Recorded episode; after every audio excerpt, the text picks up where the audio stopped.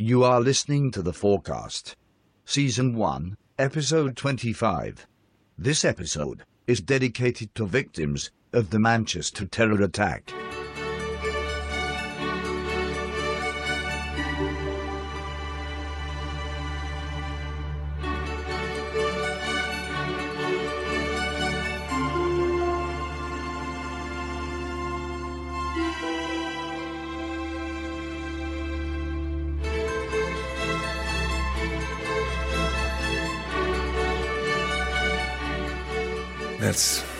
Maximum we can achieve, and we did it.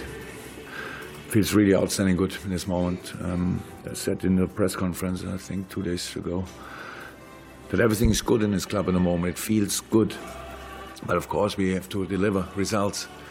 And um, feeling on a good way is one, showing that you're on a good way is the other thing. I think again we showed it today. We deserve this position in good like in bad. We 76 points. That's an outstanding number. We all know what happened in January. I think I'm not sure that all of us agree why, but um, the, the, the, the, explanation is injuries and too many games that we cannot change this, or it happened. And then the problem in February, we suffered from the games in January, and then in March we were back on track and, and got the 76 points. So that's it. It's a base we created.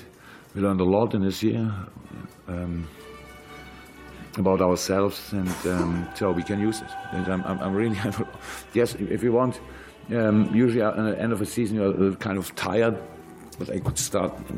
Hopefully, we don't tell the player, but I could start tomorrow because I'm really already looking forward to it. What's um, what we um, what we can do and um, we can qualify and all that stuff. But we, we a good preseason, so I'm really looking forward to it. I'm really proud of the boys.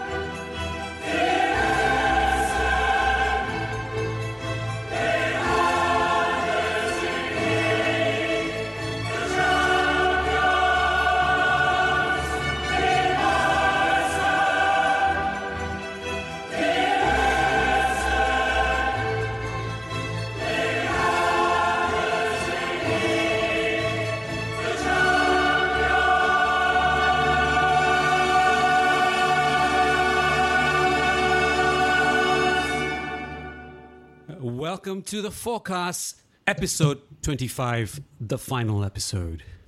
The FOARcast is the official podcast of four Fields of Anfield Road. We are at www.foarsite, that's F O A R S I T E dot com, a great international community of Reds, and our site features various news, opinion pieces, articles, match reports. Well, not going to be any more match reports till the end of the season. Player ratings, videos, this podcast, you name it, we have it. If you haven't already dropped by, please feel free to do so. Um, we'd love to see you around. We get a lot of comments on the site. Uh, as I kept saying, 10,000 plus comments a month. So a high level of fan engagement uh, on four. So yeah, hope to see you. So hope to see you around, guys. We did it. We pulled through. We crossed the line. How do you feel? Good. That's underwhelming response. is the, We'll the actually overriding emotion. Yes, you're allowed to speak. No, you may not. I think Great, but we still need an update from Eric. We need an Yeah. update from Eric. No, I think I think I think we all should be relieved more than pleased because after the way we started, we were all dreaming of higher. Let's face it. Mm. Both Joe and I thought we were going to actually challenge the way we started. Like You didn't have to bring train. that up, did you? Oh, Yeah, I did because you know I'm not going to be the only one that's going to be pillared for that. Um, so I think at the end of the day, a lot of us were relieved that we actually made it Yeah. into the Champions League. I think we deserved it. I think there's no doubt. We played a great brand of football, a great attacking brand of football. Unlike I won't mention who, uh, the dour side of the uh, Moss side, um, but it was great to see. one. Yeah, exactly. They- Yeah. the- those two, the, actually, the style of football and his personality match each other, doesn't it? Yeah. So, uh, sense of relief. We d- we did definitely deserved it, and uh, I think we can look forward to next year uh, with a deeper, stronger squad, and I think we'll surprise quite a few people. All right. So that's uh, initial uh, top line reaction out of the way. And this is our group of forecasters for tonight. Say hi, Keith. Hi there. Say hi, Vez. Hello. Say hi, Christian. Hi, everyone. Say hi, Jason. Hi. Say, that was very quite cute. say hi, Mental. Hey, hey, hey. And say hi, Will. Hello, everyone. And we're missing a man right now, but I'm sure he'll jump in at any point. Eric, welcome. Welcome to the show, guys. So, more relief um, than, uh, you know, than anything else, uh, seeing how we uh, almost just scraped to the finish line on this one. Um, is this where we want to be? Um, is this really what we deserve? Do we de- deserve more than that? Um, what do you think, Vez? Well, we definitely deserve Champions League football. Whether we deserve to finish above the fourth place in the Premier League, well, I think that's open to debate. Uh, I think, as always was our our trouble, that that damn word consistency is still haunting us, and hopefully, over the summer with the right uh, transfer targets, Klopp will sort that out for next season. And uh, yeah, the, the the Champions League is, like you said, we are relieved because it's it's a huge, it's the huge next step that, that we need to take to continue our climb back to the top. Mm. I mean, we've pretty much got as far as we could get without Champions League. Now we need to to make ourselves attractive to top players, and we need to be ready to invest top money and compete at the highest level. And yes, I, I do believe we will surprise many people because I think we'll do better in the Champions League than we than we normally do in the Premier League. Mm, mm, mm. Mental relief or ecstasy? I know there's other guy that's probably in ecstasy in the moment. I think it's- uh, I'll not talk about that.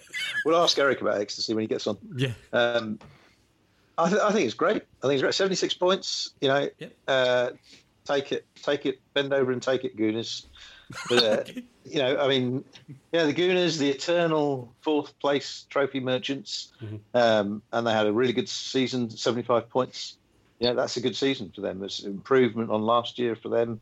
They have got higher than that, but uh, you know, I think that's the highest fourth place finish um, that we've seen in the Premier League. So, you know, we achieved a lot of stuff. We achieved a lot of stuff, and we dropped a lot of soft points as well. So, you know, um, United nowhere. I mean, 15 draws and five losses. United, right in the league, and a bunch of draws in the Europa League as well. Yeah. So, in a pathetic Europa League, absolutely ridiculous that Europa League this year. So, if you're if you're a, a United fan this year, mm-hmm. every other game you went to see was either a draw or a loss. plus, True. plus mm-hmm. one. Right? Mm-hmm. I mean, true, how yeah. crap is that? That's true, yeah. And they uh, uh, and they still got 69 points, which shows you how shite the league has been this year. Mm, I mean, best league in the world, my arse. Honestly. So uh, you know, so 76 points is, is great, and we could easily have seen ourselves, you know, hit the 80 point mark easily, which is absolutely fantastic. I mean, that is 80 points is the level where you can uh, generally be considered serious title contenders. Right. Right now, this year was exceptional with Chelsea getting up to 93 points. Um, so I don't think we were ever actual actual title contenders. I kind of halfway through the autumn I wrote off us as title contenders. Yeah. Um, but uh, no, it's it's a great achievement. It's been really good. I've been looking at some numbers uh, by the month uh, and looking at individual months and things, and we'll hopefully return to that over uh, in the next uh, podcast Yeah. that we've talked about offline. Um, uh, so yeah, some interesting stuff that's happened through the season, and you know, it's a it's a really good a really good season. It's a really important step. You know, it's, it's not a trophy, but it's a ticket, and it's a golden ticket. We have you have to we have to get into it if we want to compete any further. Yeah, yeah. Um, Will, do you think that um, the gloss got taken off a little bit um, with the success of uh, United in the Europa League? I think it was a little bit disappointing because my first thought actually was United have sort of lived our dream from last season of they got to the League Cup final, they got to the Europa League final, but they won both finals and we lost both finals. And when you look at it that way, it was very, very disappointing. But I think um, to finish fourth is obviously great, and to, to get into the Champions League that way is great as well because it was, was at the end of the day it was quite difficult with the top six playing so well this season to have got that place, and that's uh, represented, like you said earlier, about how Arsenal are the, have got the highest points total of any team to ever finish outside the top four in the Premier League. So that just shows how difficult it was to get in, how much of an achievement it was for Liverpool to get in. So I think we can be a little bit bitter about Manchester United winning the Europa League, whereas we didn't, and getting into the Champions League that way. But I think what's important now is that we show what we're made of in the Champions League, and I have every belief that we can make it further in the tournament than they can next year because Liverpool are a big game club. They belong uh, in, in that position as European royalty. So I'm excited for the Champions League campaign next season. Okay, okay. Jason, how do you balance um, the you know that that weight of expectation versus realization? This this is where we are, and we should only be looking ourselves. And then on the external side, looking at how others are doing and what they have actually achieved um, in terms of trophies, uh, instead of you know say hollow achievements like highest points total, highest fourth place finish, and things like that. How do we how do we as fans balance these two perspectives? Um, I think not very well, actually. I think there's I think there's a huge section of um, Liverpool fans who grew up with us always being number one, and they're unable to accept where we are. And we've, i- i- if if you think about it, really since the since the Premier League started, we haven't won a title. Yeah. Um, a- and we've we've kind of gradually dropped away over the years uh, and, until the point where I think if you look over uh, the last several seasons, we, we, we've more often finished in positions like sixth or seventh or eighth rather than in the top four. So you, you, you have to, I think, start to be realistic and think about actually from where we've been since Rafa left, or even in his last year, um, what what Klopp has achieved in the the last couple of seasons has been absolutely fantastic in that light. I think. Okay, okay. Uh, Christian, Yes. what do you think? How how I think yeah? It, how do you feel my, about this? my thoughts yeah. are that relieved about the fact that we finally really made it Okay. because it, it looked in between like the team tried to do everything to mess it up.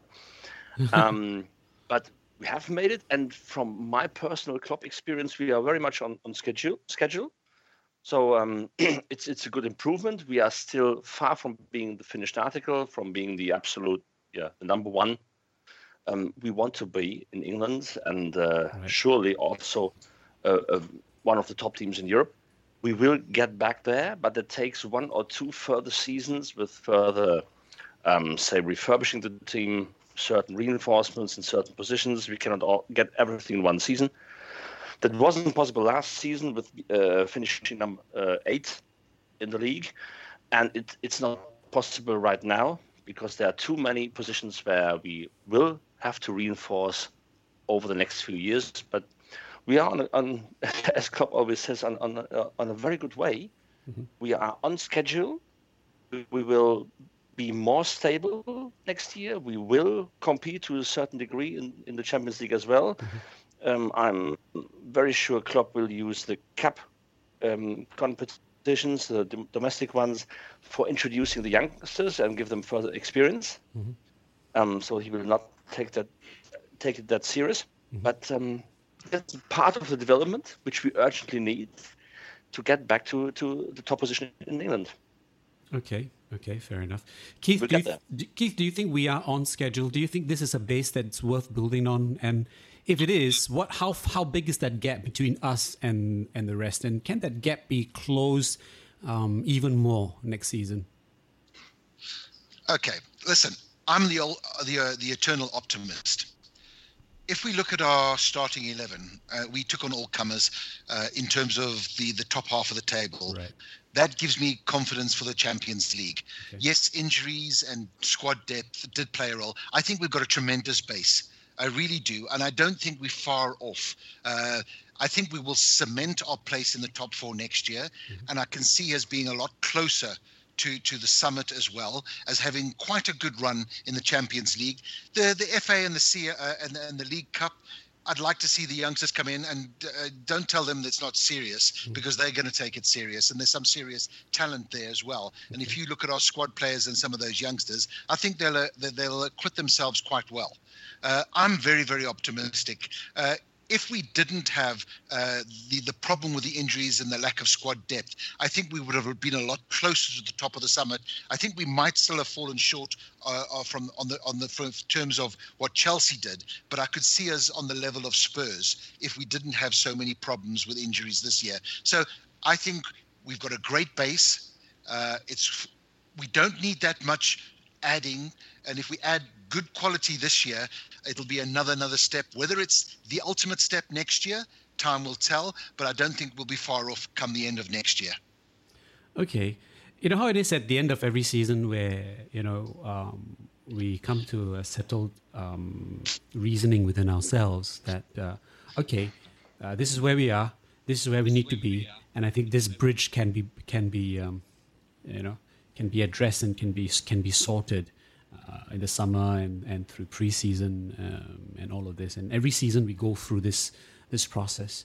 Um, but uh, sometimes we fail to bear in mind that, you know, not everybody else is not sta- standing still. They're they are also in in uh, you know in movement. They are also strengthening. They are also in constant development. Um, and you know, and every everyone shifts. Everyone shifts, and and the gap is is um, uh, still there, in a way. So there's for next season. Okay, of course we know about transfers and all these kinds of things. Uh, injuries, yeah, it's. Uh, yeah, we try our best. It's something that's very hard to, uh, you know, legislate for, I guess. But what work do you think needs to be done now uh, for the for that step up to address this gap? What work do you think needs to be done? Yes. Well, like I said earlier, uh, what we need to do is show that we are willing and capable to invest and that our aspirations are high. And I really think the, the tide has shifted in that aspect for Liverpool in the last year, year and a half, with with the main stand being built and and owners tying down Klopp for for another six years with, that new contract and then signing the new contract with Coutinho and I think they are they are showing the willingness to to invest more than they have previously.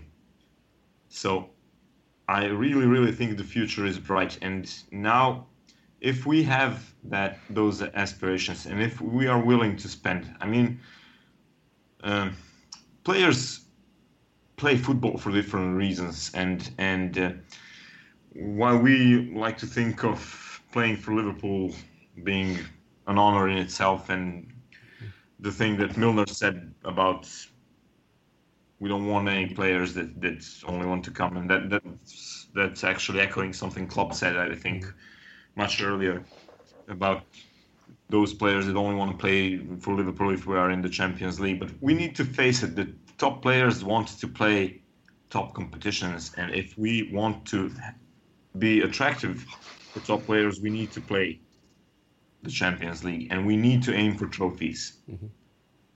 and that's it. So, so, so yeah, he said something like you know uh, looking for players who instead of just wanting to jump into the into the train or a ship or whatever vessel he, referred yeah, to, is to push the yeah. I'm all for that. I'm all for that. The, those players need to push that train, not, not only to jump on it, but they need to have that feeling that that train is going in the right direction and that it is going to take them where they want to go. Okay. Okay, I have it on, on point to, to, to, to discuss this a, a little bit more in depth um, as a later point. I just want to continue on this uh, on this particular point on the on the work that needs to be done. Um, mental, how important is it for Liverpool to keep crowing about the support that FSG are going to give to Klopp in terms of transfer funds. Um, we've heard various sums being thrown about. You know, it's it's and it seems to be to to to be uh, to keep uh, being whittled down. It started from two, 200 million to 130 million. Now, it, now I'm reading 100 million. Now, how much of this is how much of this is um, net spend versus um, you know a transfer kitty that excludes um, uh, proceeds from sales and things like that. So it's unknown. But um, how important is this? Is it for Liverpool to, to, to be seen throwing their weight around financially in the transfer window? Um, well, the, the, the, critical thing is for Michael Edwards to really get his homework done and find targets. Mm-hmm. You know, they. So if they end up being big name signings or not, mm. I kind of got enough faith in Klopp that he'll buy decent players. I mean, the critical thing is we find them and we're able to get them, right? The the the, the going for the uh, Van Dijks and the Keitas at, at 50 million pound a pop is kind of I just I don't really see it happening. You know, I don't think we would compete We'd be able to compete with uh, with other clubs for a Van Dijk, for example. Um, and I can imagine I can imagine a Keita saying, "I don't need to move at the moment.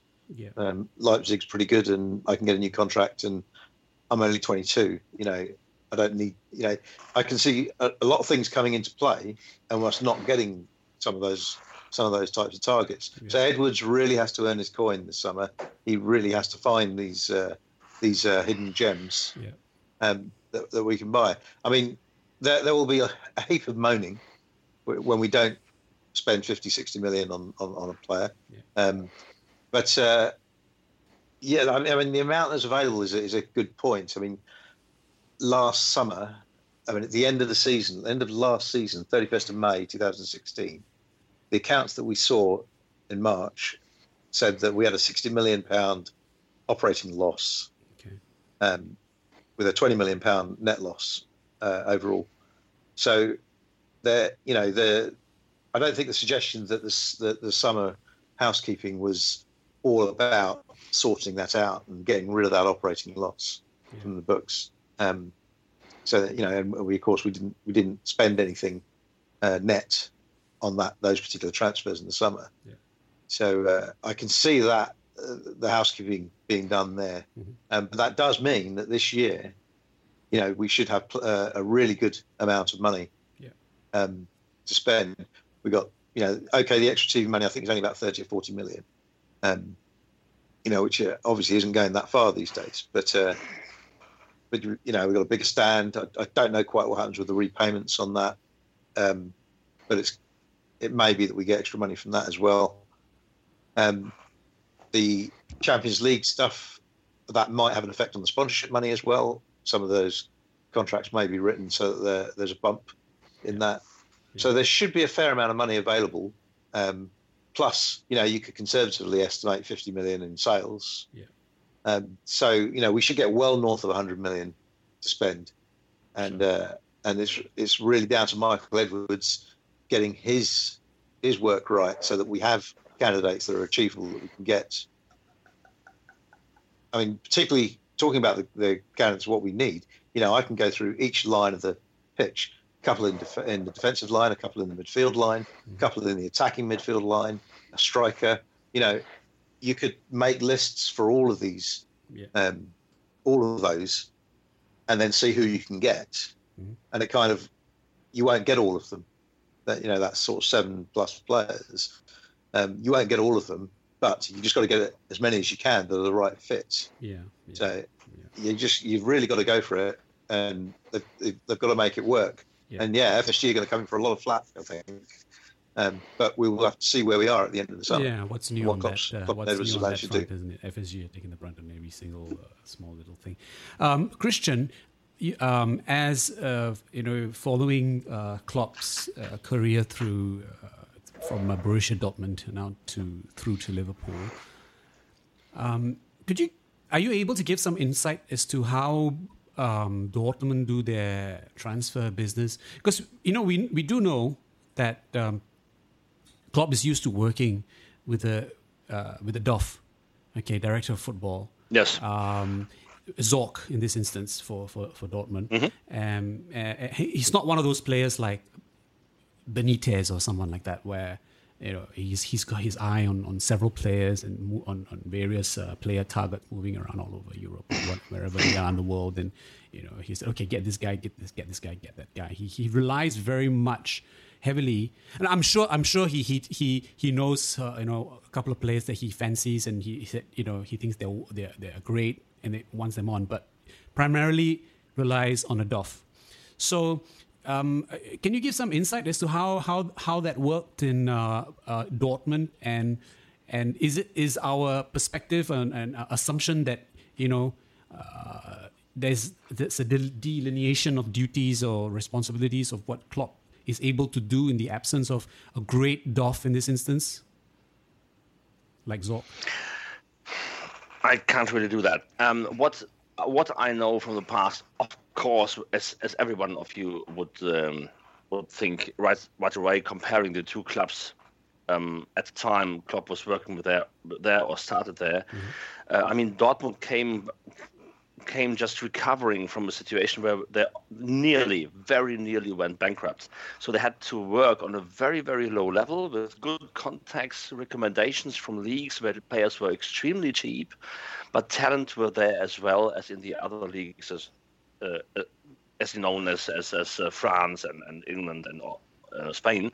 So um, yeah, they looked at, for example, Poland.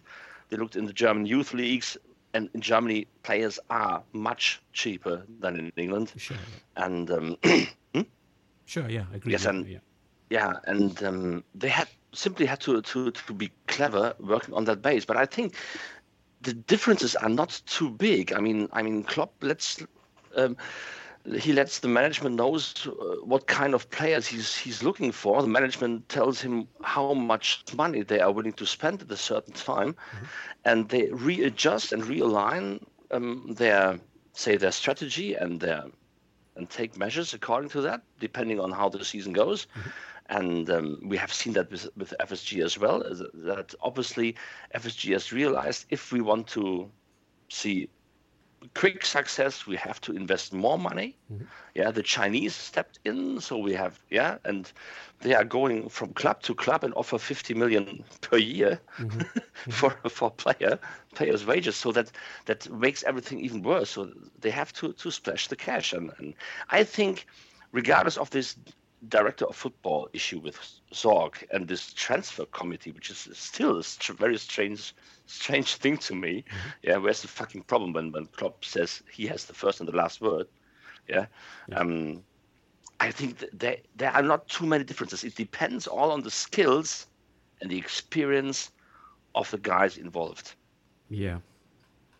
Well, if, it, if we look at um, the signings that uh, Klopp brought in, okay. Uh, Yeah. let- Let's look at these guys, right? So, Joel Matip. I think we can all agree he was an unqualified success, and uh, he's going to be the mainstay of uh, of central defense. Correct? Yeah. Yeah. So yeah, it's it's it's like we're talking about from perspective of he's the he's one of the first names that goes in the team sheet, and we're just looking for a partner next to him, right? So people don't seem to be completely um, you know convinced by uh, Lovren, although um, in on the FOARcast India show um, did mention that you know that um, we've had now uh, both fully fit Matip and uh, Lovren for the final few games, and we kept five clean sheets out of six. So still, yet people don't think that you know they think that Lovren is the is the weak link in that, and uh, they you know that they would look they would want someone to more stable defender to partner with uh, with Matip. Okay, then we have Karius, right? Um, how do you think he did? Well, it's kind of like a question that answers him itself. Kind of, he kind of uh, floundered a bit when he first started. But it's kind of unfair as well, coming into a new league, and then immediately he needed to perform, um, and and also knowing that you know Mignolet needed that competition to to to up his game, and which he uh, quite he did that quite well. So he responded. Um, to me, I mean, since I mentioned Mignolet, to me at least, um, I think he's put all doubt that he should be starting goalkeeper for next season. Would you agree with that, Keith? I I think it's unfair to to to criticize Karius at this stage. Let's face it. In pre-season, he looked great. Yeah. Um, he really he looked the business, and we all thought, "Wow, this kid this kid can play." And then he broke his hand on Lovren. Yeah. I mean, Lovren done a lot of damage over the, Yeah. over the years. and one of them was breaking Karius's hand. Yeah. And I think when he came back, the physicality of the Prem, with uh, with trying to recover from a broken hand, I think he shied away a little bit of being aggressive and lost that confidence. Yeah. Hence, Miggs came back in. So. I still think Karius is going to be a, a really, really good goalkeeper for us. And I think he's learning about the physicality. He'll be that much stronger next year for, for the experience. He's got to work his butt off to get in ahead of Miggs at this moment in time. Mm-hmm. And that's good because we've got two really good keepers at this stage, with Ward coming through as well, who's had a great season. So I think our goalkeeping is looking really healthy for many years to come because both Ward and Karius are youngsters, uh, and Miggs is not that old either. So uh, I, I, I, I, I like what's happened this year in terms of that. Miggs has stepped up. He's aggressive. He's commanding his area, and uh, he's a different keeper than he was the last two or three years that I've seen him play. Why do you think he's done that, Keith? Why do you think he's stepped up? I think, uh, first of all, getting dropped was was a nice kick up the arse, which is always good for somebody who thinks he's. Well, listen, if you got if you got Brad Jones as your backup keeper, really, is that a challenge? Uh, and uh, and Bogdan, uh, let's face it, the, the, the, there is no competition there for him. And I, I think when Karius came in and he was dropped immediately, it was a it was a rude awakening. Uh, uh, and I think Achterberg and and and uh, Ma- uh, what is it, Manning? Manager, yeah, Uh, yeah. Who came in. Yeah, I think that made a big, big difference, and you could see it. No, we we used to know uh, Miggs with wide-eyed on the goal on the on the line, not moving off that line. Uh, and now he comes and commands the box. He comes out, he punches, he's aggressive, he comes for uh, for for the crosses, and it's a whole different ball game with that as well. So I think there's been a, a big shake-up in the coaching, uh, and and they've obviously taken it on board, and and there's been a big improvement across the board. Yeah. Yeah, it just it just annoys me that he spent three years being a total fuckwit. And, you know, it took it took, it took a major That's putting it a major thing to get it out of him. You know, he's like, what the Yeah, fuck? you know, But he, Yeah. but he had a fu- he had a fuckwit of a manager. yeah, I think I think you're whose right. Best Yeah. attribute, whose best attribute was his teeth. So so so I'd argue that that's Klopp's best attribute as well, actually. no no you, you can't say that's not his definitely not his best attribute. His teeth. He's got real European teeth. Looks like he's been smoking forty bloody Marlboro a day. Only. Klopp, could- Klopp could be Jim Carrey in a, in another career, couldn't he? With rubber yeah, face. exactly. Yeah, exactly. No, so so I think I think what, one of the the under underrated thing about Klopp is the support team that he's brought in. You know, we talk about the brain, we talk about uh, the physio, we talk about the fitness coach. I think his support staff is far superior to that that Rodgers had. Mm-hmm. So, and I, and I think the overall club is run on a really professional basis. Yeah. It's not, oh, I think maybe this will work. Oh, no, that doesn't work. Maybe this will work. I think it was, but Brendan didn't have the experience to come to a club like Liverpool. And I know I don't, you know, I know I don't like Brendan. And I think he bullshitted his way into the job too early, too inexperienced, and he needed to go somewhere like Celtic, who dominate and learn his trade. Liverpool is not a club where a manager learns how to manage. And I think Yes. that was the biggest mistake FSG made. And I think they corrected it with Klopp. Uh, and and you can see the difference. We are run like a professional. There there is structures. There is there is a game plan. You know. So yeah, I, I'm very very excited going forward. This is the this is the most excited I've been since Ra- when Rafa Benitez came to the club, and I thought he's going to build a dynasty. Then we had those two arseholes from the states, the Cowboys, that stuffed everything up. You know, I wanna I wanna talk about um, uh, Achterberg. Okay, this guy is. Oh, you're Uh, going to say arseholes. He's uh, yeah he, he's always getting the about short arseholes? end of the stick. Um, you know when uh, Mignolet doesn't do well, he gets blamed, and when he does well, we give Manning, manager the credit. So you know, so he, he, you he- have, he- you have to you you have to admit Manning Manning's he's the one that's made the difference because Achterberg was there before, yeah. uh, and all of a Yeah, sudden we've, we've had Mignolet's to suffer. Changed. We've had to suffer for a long time. Yeah. Uh, so, so whatever has happened in that backroom staff, they, they they've turned Mignolet into a, a world class keeper at this stage. It's not just Mignolet though, is it? I mean, look at look at Lallana for example. I mean, how he. Oh no, we talk. Sorry, talking Completely goalkeeper. Sorry, yeah, yeah, Yeah. yeah. Yeah, I know. It's um, uh, maybe we shouldn't be surprised that whatever's going on in the coaching is obviously a lot better than what we had before because we, we see so many players improving. Yeah. Well, And this you is just what got you just about a lot, wasn't it? He said he wants to improve the team by coaching, not by buying. Yeah. Yeah. You know, for a for a person to take Dortmund's side mm-hmm. and to beat Bayern Munich with the powerhouse financial muscle that Bayern Munich had, for him to come in there with a, a side of Dortmund with with a fraction of the spend of a Bayern Munich sends a huge message of how good this man is. Yeah. It's not an accident. You don't do this by accident. You maybe get lucky like a Leicester for a year, but he's done it consistently. Yeah. Yeah. Well, And it was uh, not just it yeah. was not just beating Bayern Munich, but he occasionally outplayed them, and that that Yeah. was so humiliating to Bayern that they, yeah, they really rolled up their sleeves to strike back and carried a lot of money out of the cellar to to splash it to strike back. Yes. well, um, speaking of, I love uh, the story. I love the story that uh, Hamburg turned down Klopp because he looked a bit scruffy. Yeah, because of his, his old worn jeans. He had his his five years old look jeans on, and they said we can't work with that guy, and refused him. And they're fighting for uh, against relegation. Yeah, year after year now. In, a, in another world, they made a different decision, and they're the second best team in Germany. you know, but um, the thing is that uh, a, ma- a manager spoke highly of uh, Achterberg and went as far as to say that it's a shame that they didn't meet 10 years before. Uh, and he says that he, he is, you know, training the keepers and all the fundamentals of being a, a good goal- goalkeeper, such as playing with your feet and coming for crosses. Geez, uh, didn't see any influence in that area, but.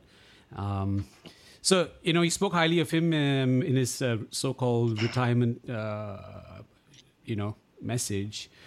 Um, Will, how would Yeah. you deal with this stock of goalkeepers now that we have? We seem to have a fight of um, great options now. So you've got Mignolet, we've got Karius, this great white potential um, uh, that uh, you know that we're all looking at and uh, know hoping that he will fulfill. And then you have Danny Ward, who's had a fantastic season uh, at Huddersfield. Next season, with these three guys, how would how would you? I'm expecting him to do is sort of do what he did start to do this season. Um, Okay. when we got to the latter stage of the League Cup campaign, the start of the FA Cup, where Karius became the clear cup keeper and Mignolet became the league keeper. And I'm sort of expecting him to do that as well with the Champions League as well. I reckon what he's going to do is he's going to have Mignolet as the Premier League keeper because Mignolet's had a lot of Premier League experience. He knows how to deal with the more physical style of play.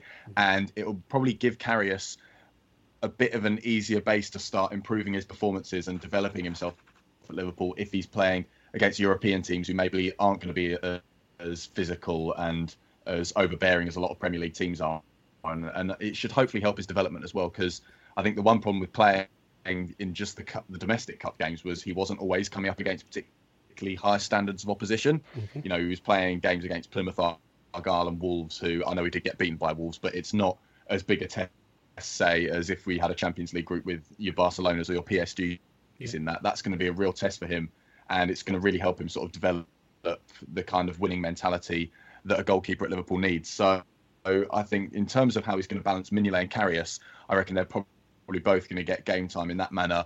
With Danny Ward, um, I think it is possible that he could be loaned out again because of the fact that simply if Liverpool do have Karius and Mignolet both playing those first team roles and interchanging being the first choice goalkeeper, then I can't really see us play a place for Danny Ward to actually come in and play any football for Liverpool. So whether Jurgen Klopp wants to keep him here and be nurtured and work under John Achterberg, or whether he wants to loan him out maybe back to Huddersfield and give him another year there, I don't know yet. But as for Mignolet and Karius, I think that's probably how we're going to see it. And then Danny Ward maybe will be loaned out and then brought back if one of the goalkeepers gets injured or they're underperforming at any stage in the season. Okay, okay.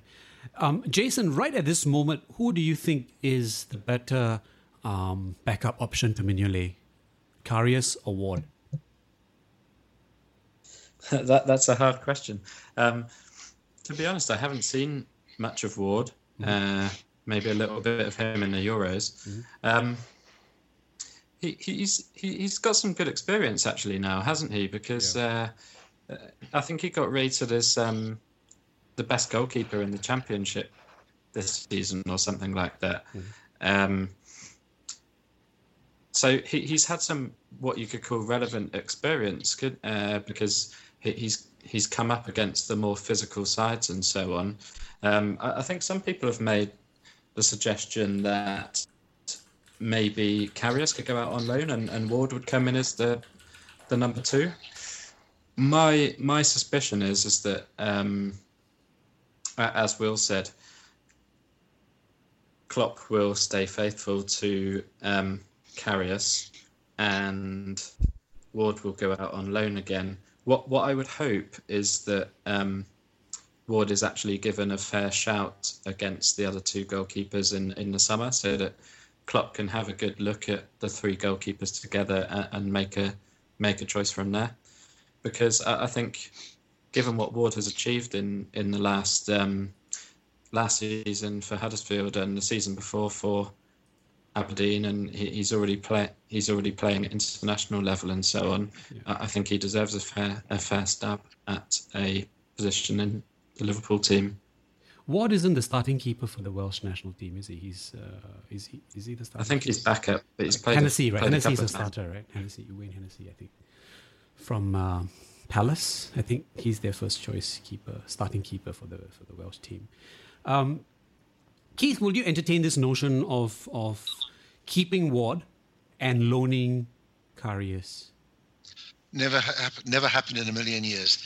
Klopp will not ditch Karius on just one season. Um, he will definitely give Karius a good run next year. Uh, I think the idea was Karius to be number one, and eventually Mignolet will be sold, and Ward would come in as the, as the backup. Mm. That Mignolet has really stood up big time. I hmm. think has thrown a little bit of a spanner in the works to Klopp's thinking. A good spanner. It's always good to have these problems. Rather have too many good ones and decide what you want to do. Uh, I think that he's going to have a look at it uh, pre-season and see what they come up against. But I can still see Mignolet and Karius being the two keepers for next year, and Ward will go back out on loan. Okay, okay. Anyone has any other different views on this? No, I think I think it's probably worth mentioning that uh, Karius uh, um, played at Mainz to quite a high level. So I think they finished in fifth place when he was there mm. and got into Europe for their first time in their history. Yeah. So he's got much higher level experience than Danny Ward, who obviously has just been the championship. Um, so I think it's just a question of whether he keeps him around as a number three, mm. uh, or if uh, or if uh, Ward insists on playing time and uh, wants to go out again. Okay, okay, all right. Let, let's come back again uh, to to to the players that um, he's brought in. All right, so Uh, we talked about Matip. We talked about Karius. Um, we talked. Joe, can I? Yeah. Can I just say? Yeah. Just uh, at, the, at the risk of uh, um, uh, talking too much, um, the the way I looked about I looked at the last summer's signings was he brought three people into the team, Yeah. um, Matip and uh, um, Mane and Mane. Uh, and Wijnaldum. Another Um, but he moved three other players, didn't he? Reinvented Lallana, Milner, and Henderson. Um, Yeah. So from the three signings he brought in, he, he actually dealt with six positions. Yeah. Right. And if you compare what would have happened before, uh, before Klopp, you know, we would have brought six players in six positions. He brought three players and changed six positions, Yeah. and we were dramatically different in our whole uh, game style and game plans this year. Yeah. Um, and I think that's that's incredibly impressive Yeah. to do things that way. It's really intelligent use of resources. Um, and now we're seeing him once again move Coutinho, and he's deeper now. Um, now, sure, Coutinho's played that before, um, before he came, Yeah. but uh, you know he was doing quite well up front, but then started to lose space, getting double teamed. Mm-hmm. So he's moved him again, and and it, and it's working quite well. Mm-hmm. And of course, that puts a different emphasis on your recruitment that you require. Yeah. So it's the intelligence he's going about the whole thing, you know, with the, him and his team. I think that's what gives us such hope, really. Yeah. Yeah. Yeah. Um, let's also not forget another another guy up that you brought in. with a diamond. yeah. Yeah. So so yeah, he, he, Klopp can take a lot of blame uh, for us uh, for the results against the lower end of the the table because he was too cautious. He he he he persisted with the four three three, which worked beautifully against the top teams, but against the lower teams, we we weren't aggressive and we weren't attacking enough. Uh, so so yes, he, he, he's finally done it. He's finally seen that it works, which is great.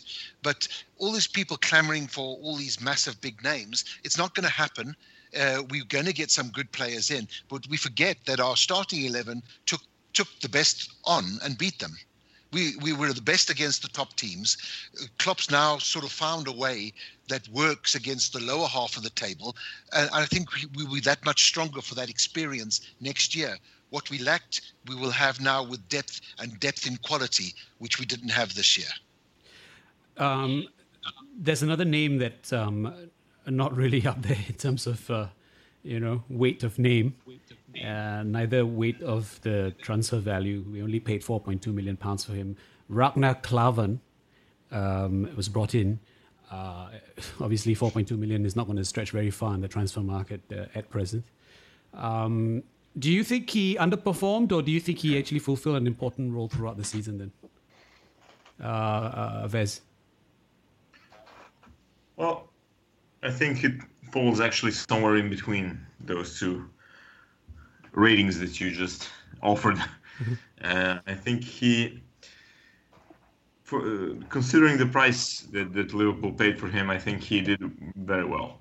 But yeah, there were some some games that that we needed him to step up because of the injuries to to Matip or Lovren, and he could have done better he was too slow sometimes, and sometimes he just missed an inch or two to, to save a goal that we ended up conceding. So it's hard to, to give him a proper mark, and I think he needs a bit more time. Uh, We, we shouldn't forget, even though he's an experienced player as as opposed to Karius age-wise, Yeah. I I think he- we shouldn't forget that he's also in, in a new league and facing this different level of physicality, especially for a defender, for a central defender. That's an important thing. Yeah. And uh, we'll see in this second season how much and or if at all we can rely on him.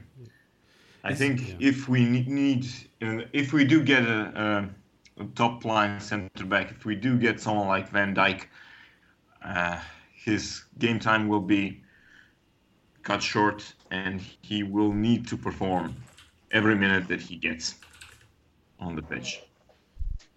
Okay, so obviously, clearly, remaining, um, uh, you know, someone that you bring off the bench and you know for for the cup games and stuff like that. Because I'm sure that uh, in the centre back department, there's going to be some reinforcement. Okay, um, Will, before you go off, um, Yep. yeah, I know you're a fan of um, uh, Sadio Mane, and he's another guy that uh, that uh, you know debut season. Um, Yeah. I think it's I think beyond question a fan that he of did. Sadio Mane, aren't they? Yeah, everyone's a big fan of Sadio Mane, but um, how well do you think he's done um, on that right side for us? Um, what's up for him next season? And do we do you think we need someone to to uh, to balance up on the on the left side as well? And, uh, and what, what more can Sadio Mane bring for us? I think he's been fantastic. You know that I would personally think that he's been Liverpool's player of the season simply because, you know, he offers that end product. He, in terms of goals and assists, he offers a dimension to our attack that we haven't really had for several years now in terms of being a proper out and out wide player who's also of very high quality. And also, he's just a very enjoyable player to watch. I remember, I remember at the start of the season when he first arrived, we were all so excited to see him at Liverpool. And in those first few Premier League games, you always wanted him to be on the ball. And as soon as he got the ball, you're, you're excited to see what he would do because, you know, he's just such a great player to watch. And like I said, he brings so much to the team. So I do think that, especially if we are moving Coutinho deeper in midfield, whether that's in a, a 4 4 2 diamond or in a 4 3 3, where that left wing role would then be left for a new player to come in, I do think we need to balance things out on the left hand side because obviously you do have the issue of when Sadio Mane goes to AFCON, we've suddenly lost all the width in our squad. And also just to uh, stop things from becoming too put out on that right hand side because when Coutinho played on the left wing, he did cut inside a lot. He didn't really play in the same way that Sadio Mane did on the other side. Yeah. But um, all in all, I've been very pleased with Sadio Mane at Liverpool, and hopefully he can stay injury free next season because while we have still got top four without him, I, I think we could tell that we missed him a lot in a lot of games where we were grinding out results. We weren't really playing the attractive football that we were earlier on in the season, and a lot of that is down to the fact that we were missing Sadio Mane. But I'm very pleased to have him at Liverpool, and long may he stay here. And it's also going to be exciting to see him in the Champions League as well because that'll be his first taste of European football, and it'll be great to see how well he performs when doing that. Fantastic. All right, thanks, Will. Thanks for thanks for joining us. Um, we'll talk to you soon, and um, yeah, uh, yeah, we'll get back. See you, everyone. See ya. Bye. Yeah. Cheers. Bye. Cheers, Will. And we move on. Uh, last man to to want to run the rule over is Wijnaldum. Wijnaldum, another one of the debutants in the 16-17 uh, season.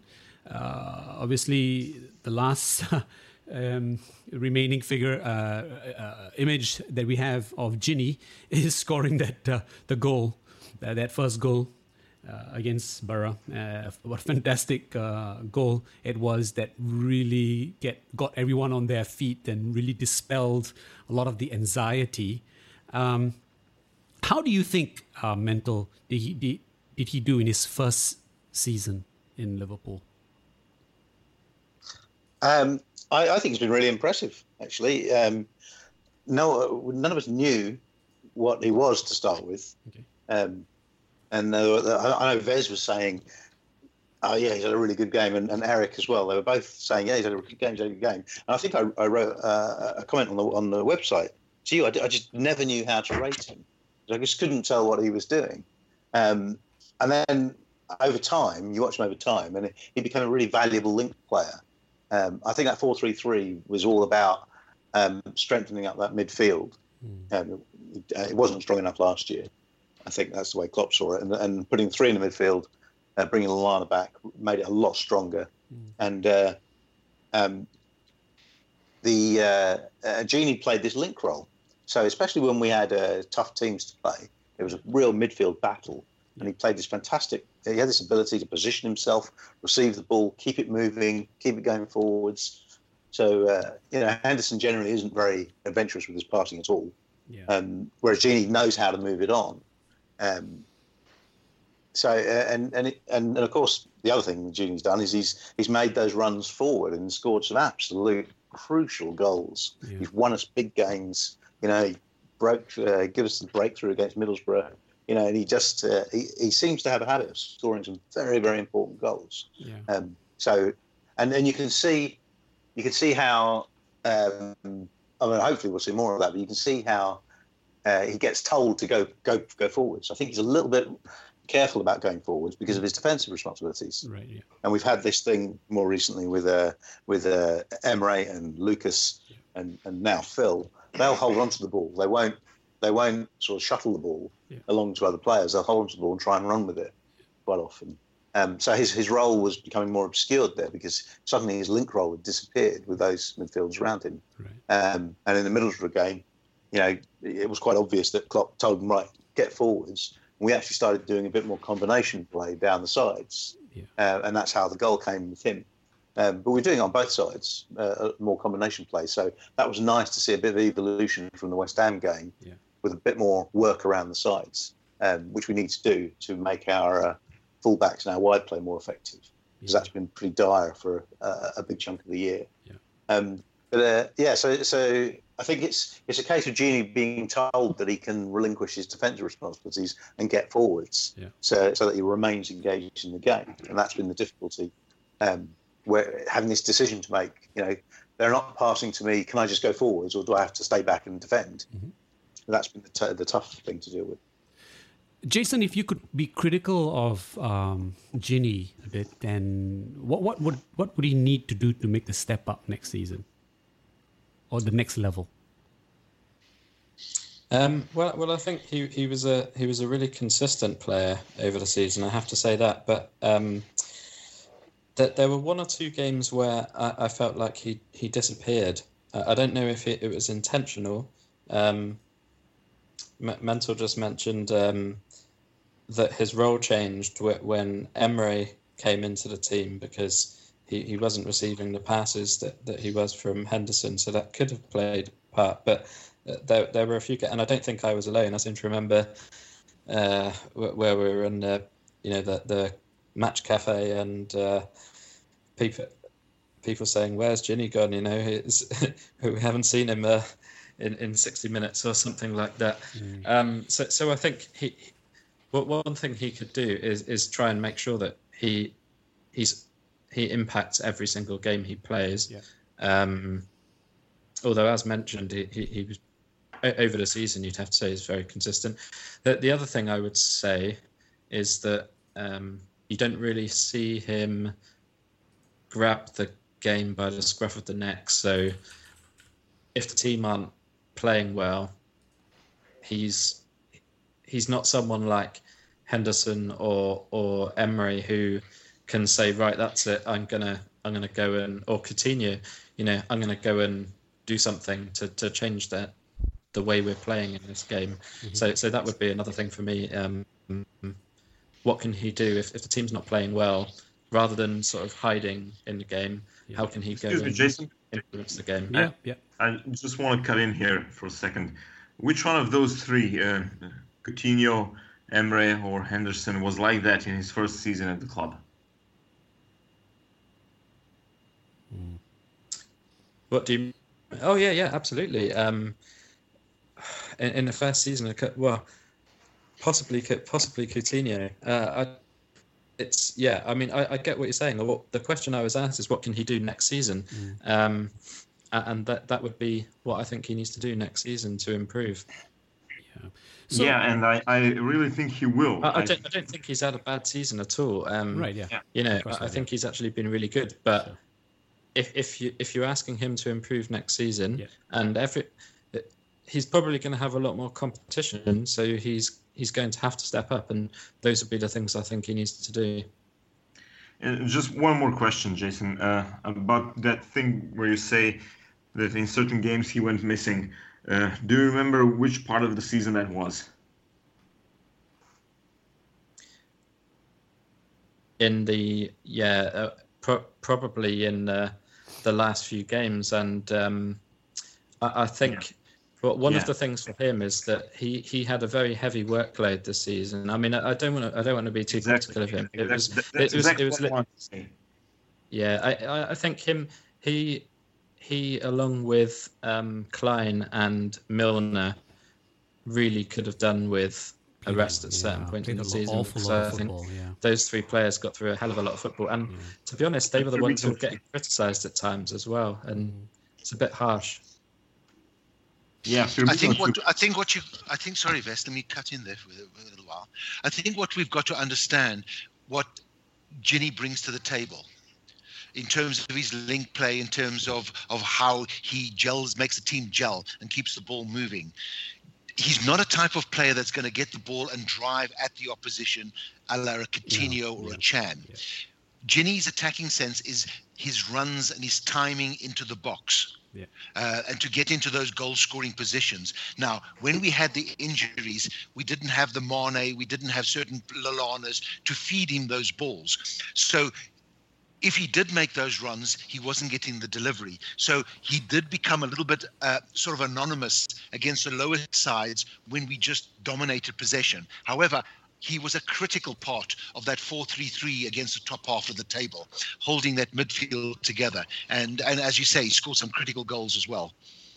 Yeah, yeah, yes, he did. Yes, he did. Okay, um, so these are the guys that um, their debut season, and as you can see, what, what we spend 60, 62 million, 62 million pounds on these five players, and easily 80% of them you know are the mainstay of our of our team you know with Gini uh, Mane uh, Matip and for those who didn't really make that mark Karius we know he's already uh, uh, um, a guy for the future you know and no one's given up on him. Uh, yeah a bit divided uh, but knowing that he fits into that, okay, as that option that you bring from the bench, uh, you know, when you need him. So without with, with, just looking at these five guys, it shows that actually it's quite decent um, uh, transfer activity. So uh, more of the same then, more of the same, uh, but perhaps with higher price tags attached to them this summer. We still. I act- actually don't care about the price tag. Yeah, it's true, If- right? if- if actually, can- yeah. If, if yeah if we can bring in another five Manes Yeah, of that quality go, yeah. at 30 odd million I'll be I'll be happy Absolutely, you know you know in terms of the impact that Mane had Yeah. so, uh, you know if it costs us 30 to 40 million Exactly. and that's what we get Yeah. uh, bring him on every day you can forget the 70 million Griezmanns of the world uh, Mane was a brilliant buy Yeah. uh, so if that's the quality that Klopp can identify and bring in Yeah. uh, I'll be happy Yeah, I think uh, a lot of us would be would be quite happy. And let's not forget that Matip was free as well. Matip was I free, yeah, exactly.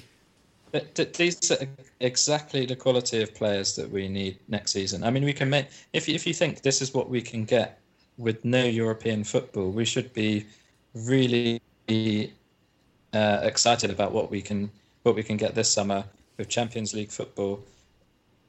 Uh, I mean, I you know I know we, we talk about the Griezmanns and so on. Maybe we can't get that that type of signing, but absolutely, if we can get several players at Mane and Matip's level, or even slightly above that, then we'll really be going somewhere next season.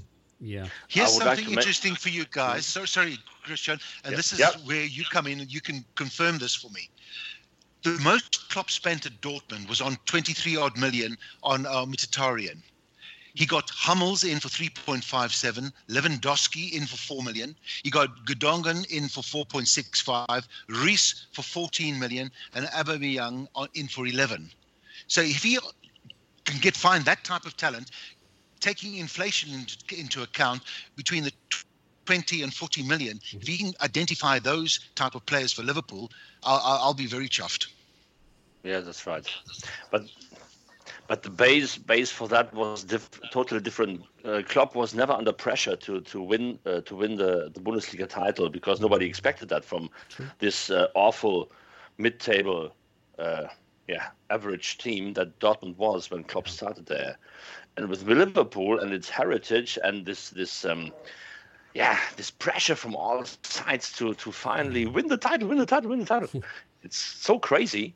He has to get there very soon, very quick, and I think everybody. Everyone at management level and above has now realized that he has to step on the pedal there. He cannot act there any longer like with Dortmund, so he has to step, yeah, and uh, accelerate the process, and that's why they have to target at 50 million pound players now instead of 5 million yeah, yeah. he hasn't got the time, so he has to to uh, achieve. And achievement there is um, yeah, get some some titles. Yeah, Yeah. anything like that to justify.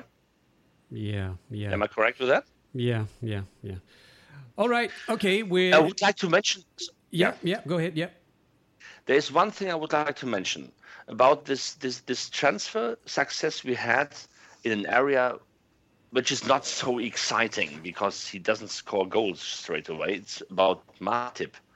Matip was always considered a good defender here in the Bundesliga, Right. but he was never considered outstanding. He was never in the focus of anyone, like like Jerome Boateng, for example, from Bayern Munich Right. who was considered how good he is and how outstanding and top class and world class.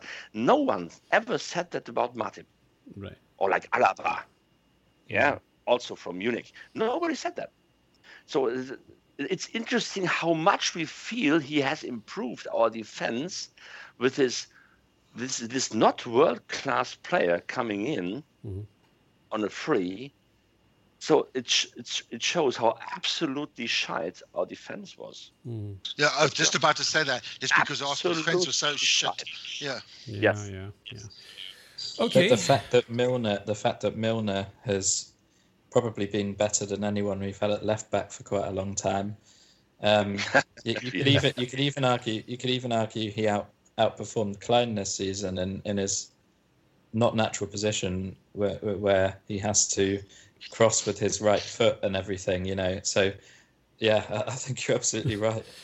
I think there was a sharp drop off of Millie's performances as well. But um, yeah, he's, he's I think, uh, to be fair, performing in that role and playing so much.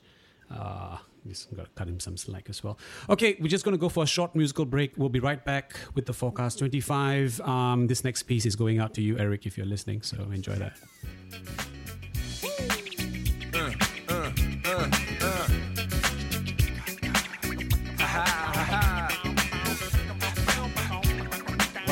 What? What? What? Uh. On your mark, ready, set, let's go. Dance floor pro, I know, you know, I go psycho when my new joint hit. Just can't sit, gotta get jiggy with it. Ooh, that's it, now honey, honey, come ride. DKNY, all up in my eye. You got a Prada bag with a lot of stuff in it. Give it to your friend, let's spin. Everybody looking at me, glancing a kid. Wishing they was dancing a jig here with this handsome kid. So, Eric, I hope you're really getting jiggy with it. for the look, I don't light it. While we're here talking about football. much that I banged my head.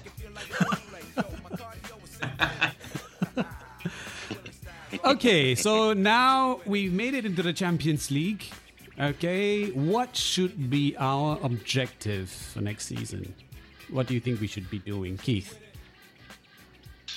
Okay, our objectives for next season is obviously solidifying that top four spot, um, and and and that will be an easy, easier feat than this year.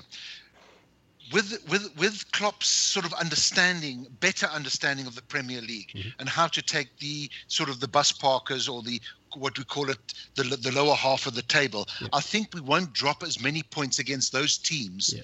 uh, as we did this year. Let's face it, we were we were the best of the top eight teams uh, in terms of results against each other. So we just have to continue along that route. Yes, all the other teams are going to to, to get better, Yeah. uh, but, they can only put 11 players on the on the pitch. And let's face it, City's 11 players, Chelsea's 11 players, United and Arsenal's 11 players, you know, are good players on their day. Regarding uh, if you take away any injuries or anything like that, so they can't get more players on the pitch than than, than we can get in terms of the best 11. So I think we we match up really really well with them. Um, I think we're going to have a good run in the in the Champions League because I think the European style will suit our, our style of play a lot better. So so for, for, for me there's a, the the goal next season is is is solidifying that top four and, and and getting closer to the pinnacle if not having being in with a shout at the end of the season.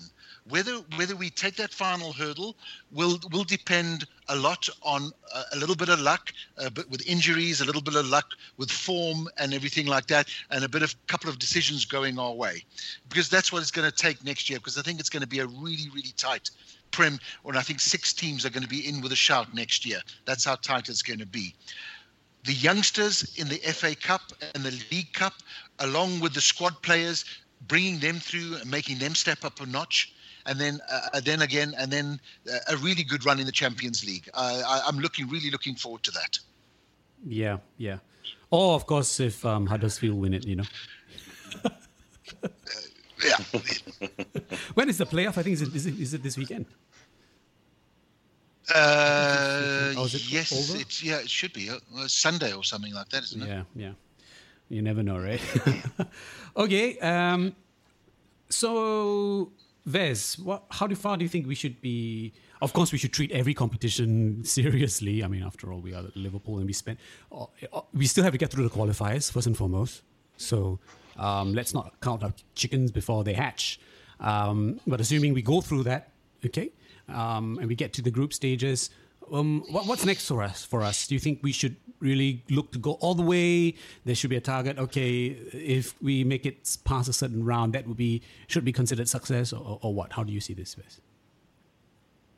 Well, there's no reason for us not to go, not, not to try to go all the way. So, but we need to keep realistic. And if we fail to go all the way, yeah, I think getting into the second round would be okay. Okay. Not a big success, but okay. Uh, a quarterfinal, semifinal, I think that that's that's quite enough for, for this season. Uh, personally, I'd like us to to focus more on the league and try to win it if it's possible at home. And I believe it is. I believe it is, and I believe Klopp will get his business right this summer, and that we will be in Yeah. with a proper shot for the for the Premier League title. Yeah. Uh, and there's one question that I wanted to, to ask everybody here. Uh, I think it was Jason who said that that we uh, we can't get players like Griezmann, right? And um, yet he's still being linked to, to Manchester United. I'd just like to hear your thoughts on what is it that makes a player like Antoine Griezmann consider moving to Manchester United and not consider moving to Liverpool? And is it only money? And if it is money, are we talking about his own wages or are we talking about something else? Dollar bill, yeah. part of it. they, they've got, I, I think, I can't, they've got something like twice the revenue of the nearest competition in uh, in the Premier League. It's, they've got a huge advantage. Um, I, I think that's that's mainly what it can, and also relatively recent success as well. If you think about it, they've had two pretty poor seasons and they've won three cups. Yeah, that's I don't think th- I, I, I what, what, do you know what the, the overriding factor is? United will spend 70, 80, 90 million buying Griezmann. Do you understand? So, so, uh, and Atletico will accept that price. Uh, then Liverpool come in with 50, United come in with 70. They're going to accept United, and then they're going to throw bigger wages at him. So, But so If, ho- hold on just a second. If Liverpool, for example, came out with 70 and Manchester United also came out with 70, who do you choose. think? He, he'll choose Liverpool. But would we would we then I- pay three hundred thousand a week in wages? That's the other thing Well, is as well. I mean, yeah, yeah. uh, but- United have done that a few times now. I, I promise you, Mourinho's getting a reputation for shit football, for falling out with his players, criticizing his players, and and and the the, the brand of football that he's playing is dour. Uh, he's really is his reputation. Even the United supporters are getting on his back at this stage, despite winning three cups. Uh, so, do you want to go and play? I mean, when you get players of the ilk of Hazard coming out and saying that you, you Mourinho plays anti-football, it goes a long way to players that want to want to play decent football. So, I, I think you know we've got to be careful um, when we say, "Oh yeah, they'll go to United because they'll throw money at them." Sometimes, you know, p- players want to want to play for a certain manager as well and and and Klopp, has- uh, Klopp has got a good pulling power. So I don't think we should sell ourselves short. Yeah. So so to sum up, is it about the money mainly or mostly or all the way? or is there something else? When, in my opinion, when when someone right now chooses Manchester United over Liverpool, it's entirely based on money. Exactly, hundred percent. It's I'm, I mean I saw big parts of this this this Europa League final, and it's such a shite sort of football. It's so bang average what Manchester United delivers in a European final. I mean they were still better than Ajax, uh, I have to say, yeah, because they showed more composure, and Ajax looked like a green yeah youngster team who Yeah. didn't know what to do. But um, uh, it was really it was not worth the European final. And if anyone like uh, at the statue of, of um, Antoine Antoine Griezmann chooses to go to Manchester United, moving away from Atletico Madrid, that is unbelievable. It is just about the fucking money, and he gets a, a it's a fort, he will earn a fortune there, and uh, nothing else can be the reason. Well, a thought just struck me actually. What what about celebrity? Um, at, at United, uh, because they've got this huge hype machine and everything like that. You know, I mean, uh, but they are the they are the biggest club in the country now, and that you know, but from the media's point of view and everything, that I, I think if you go and play for United, it does raise your profile. Mm, uh, I, I, that that that, that I don't buy. I don't buy that. Uh, Liverpool is as recognisable as United uh, in terms of that. Klopp is such a charismatic character. Um, I, I can't see his profile being any bigger at a United over a Liverpool. well, I think I think the operation when you're at United, I think the operation is very much more commercially based.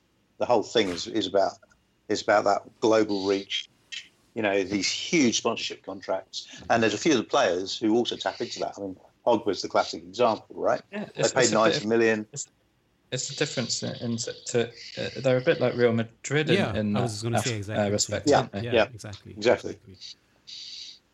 Um, yeah, but I'm not sure whether that trying to a- a- aiming to be Real Madrid in in the Premier League is uh, is possible. I mean, there's no they don't have the that luxury of that total dominance that they would have, or lesser number of uh, uh, clubs that could challenge. You know, uh, any number of teams could beat anyone else on a given day uh, on a weekend. Uh, but yeah, but if they come to if they come if they go to if they go to Manchester United based on money, yeah, definitely. So they can throw money at, the, at these guys. But um, are they then the pinnacle? I would say no. They are not the pinnacle. You know, they would you rather go to uh, yeah Liverpool right now. At least the project is, is a lot more um, interesting. Okay. Um, They're the pinnacle pinnacle of dog shite douchebags. yeah, in that sense, yeah, they are the, the, the top of the top of that heap, I guess. And what a smelly heap it is. Yeah. when we talked about earlier about the step up that needs to be made, how important is it for this team to actually win a trophy? Any trophy, even a Mickey Mouse one. Christian? Well, it, it, it creates confidence. It creates confidence that they can achieve what the, the public and the club expect of them because they all know that in within a certain timely distance they they, they should deliver trophies. It's part of the club's philosophy and message and heritage as well, of course. And um, when there is an opportunity and they miss it, and then there's another opportunity and they miss it again. So then uncertainty creeps in, and this is exactly what, what Klopp himself said uh, a couple of days ago. That that um, if there was anything lacking, it was a lack of confidence, Yeah. and this confidence has to be built. And this and there's a lot of confidence coming in through winning trophies in between, even if it's only the League Cup. And that would greatly help them. That's not the only way of building confidence, Yeah. but it's it's a very good way of doing that, and also to uh, get release of some pressure yeah, to get rid of some some of the pressure the public builds up. So uh, losers and yeah, Klopp l- l- losing cup, all his cup finals, and all this this misleading shit that is spread around. Um, yeah, to get a little bit rid of that pressure, it's, it would greatly help. Yeah. But it's not it's not the key solution to any of the problems who have to be solved in order to get back to the top of the UK football. Yeah. how many how many cups did he win in Germany? Uh, in terms of the not, I'm not talking about the, the Bundesliga. Uh, what how many cups did Klopp win with Dor- Dortmund uh, in Germany? Yeah, the, the only Christian? the only cup that really makes sense is the DFB Pokal, the, the which is the the only cup competition you have in the Bundesliga, and he won that against against um, Munich in the same with the with the five two victory. In the same year, he won the second Bundesliga title Yeah. back to back. Yeah. Okay, that's You know, it's it, it's um, interesting you said uh, confidence, Christian, because way back in um, March of last year, uh, before we played uh, against the Saints, um, in the pre-match conf- uh, pre-game conference uh, t- uh, uh, press conference, uh, Klopp um, referred to uh, Liverpool's confidence as a little flower. Little flower. This this is actually what he said. I'm just going to play this. Yeah, yeah, that's not much. Hold on, It's that that says that says you a lot. hold on. Let me just try. It tells you a lot about uh, how he how how he saw the situation at that point of view, half a year after he, he stepped in. Yeah.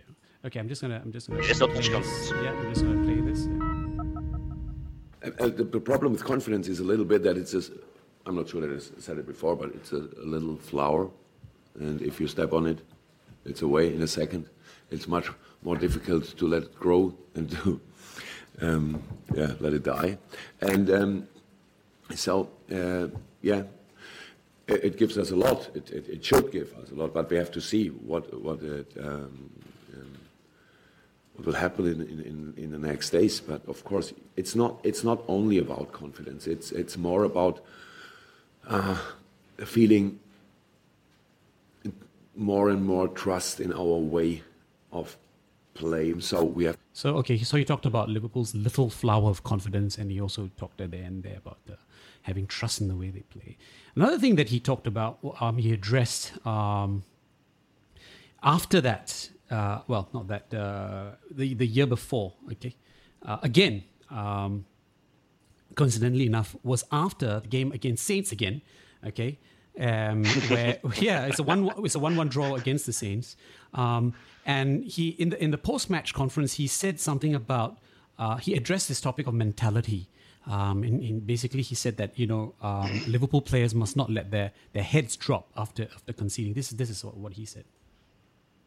It's not that we stopped our game physically, but um, we didn't believe anymore that we that we can turn this game, switch this game, change this game, whatever the result, and um, that's a problem. That's why we are not um, calm enough in the moments when we have the chances, when we have the last pass, and so on.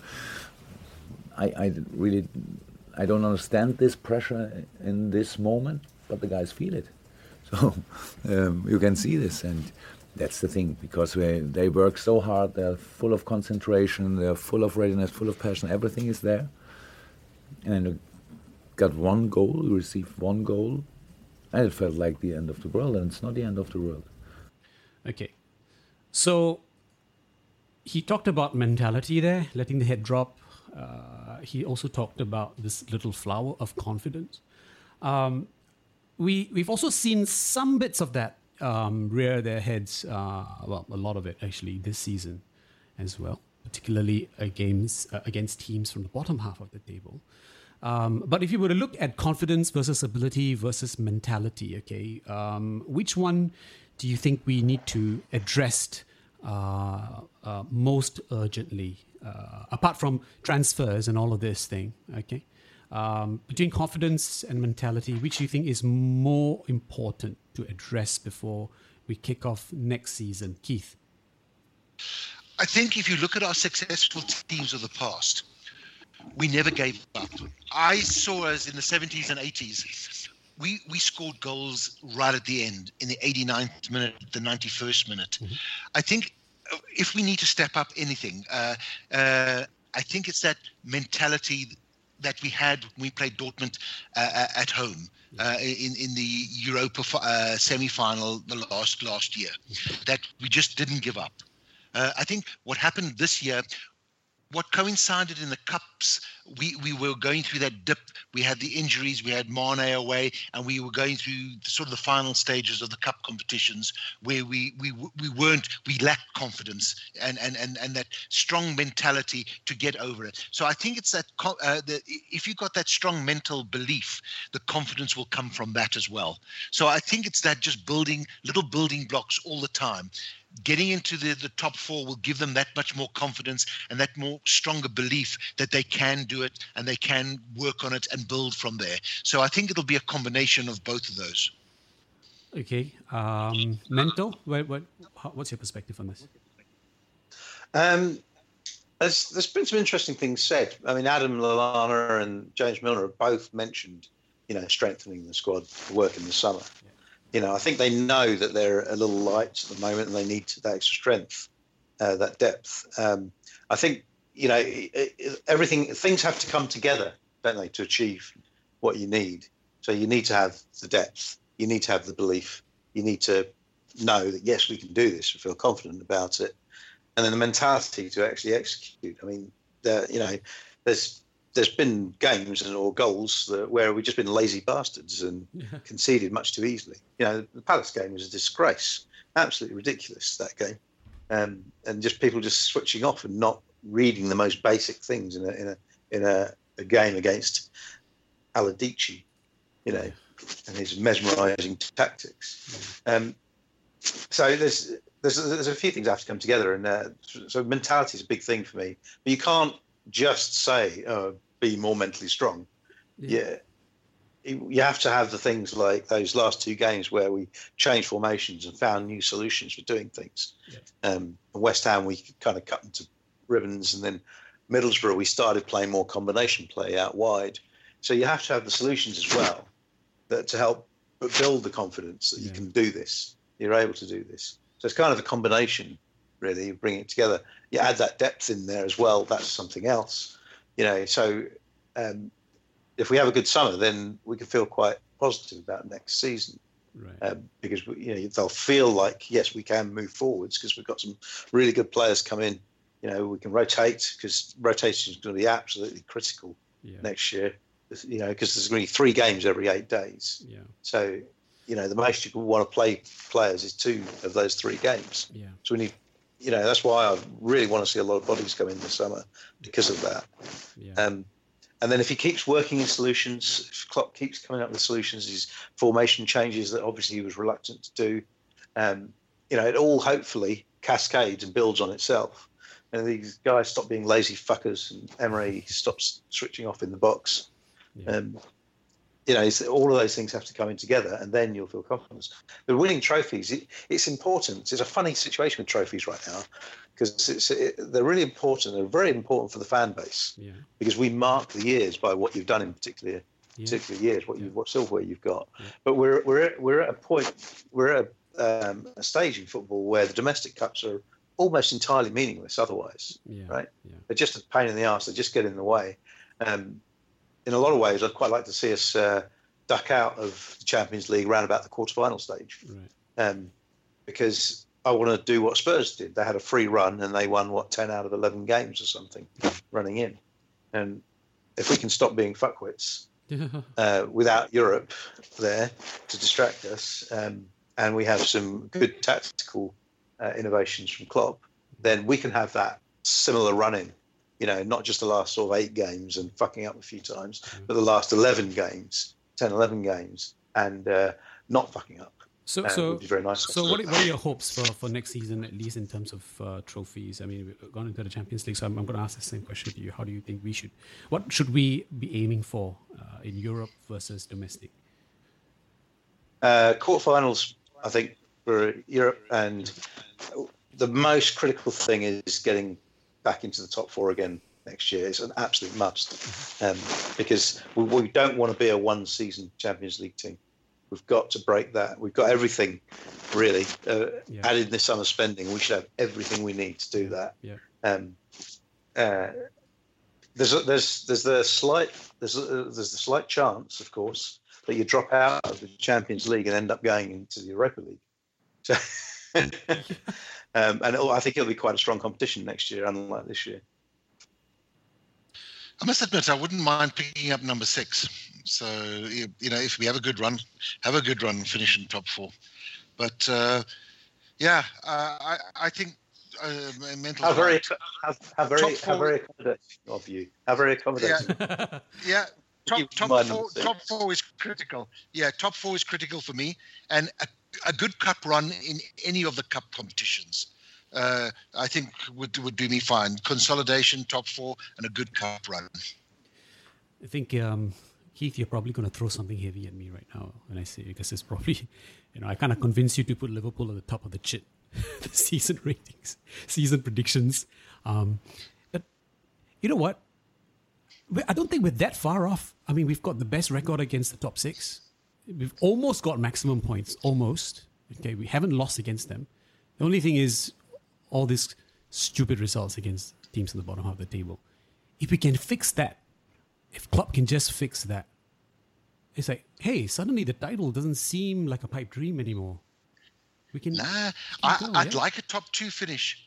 Uh, and, and challenge. That's why I say if we can just progress, Joe. I, I, I think if we. You were right. You and I said we were going to challenge this year, and if we didn't have the injury and the lack of depth problem against the, the bottom half of the table, we would have been up there with Spurs, challenging. Uh, and, and I don't think it's a stretch to say next year we could be in that top two and with a realistic challenge. Not saying we're going to get it, but a realistic challenge and, and a top two finish. and with the his presumable addition, uh, top quality additions as well. I mean, with that in mind. Yeah, Yeah. yeah. Okay. Okay. Um, Jason, um, how important do you think uh, is it for this team to win something, anything, anything that would affirm that whatever um, they're putting in in terms of their attitude in training and their performance, all of this affirming that it can lead to a positive result and trophy. You know, how important is that? Um, well, I, I think it could be very important. I'm not. I'm not sure. I agree. I can't remember who said that the the domestic cups are completely worthless now. I, I think um, if if you can if you can win one of them, it's it's something now that Liverpool have not. Did I hear Liverpool have not won a trophy now in ten years or or something like that? Might be. When did Dalglish won the League Cup? Didn't he? Um, Yeah, that's right. That was the last one. 2012. Five years ago.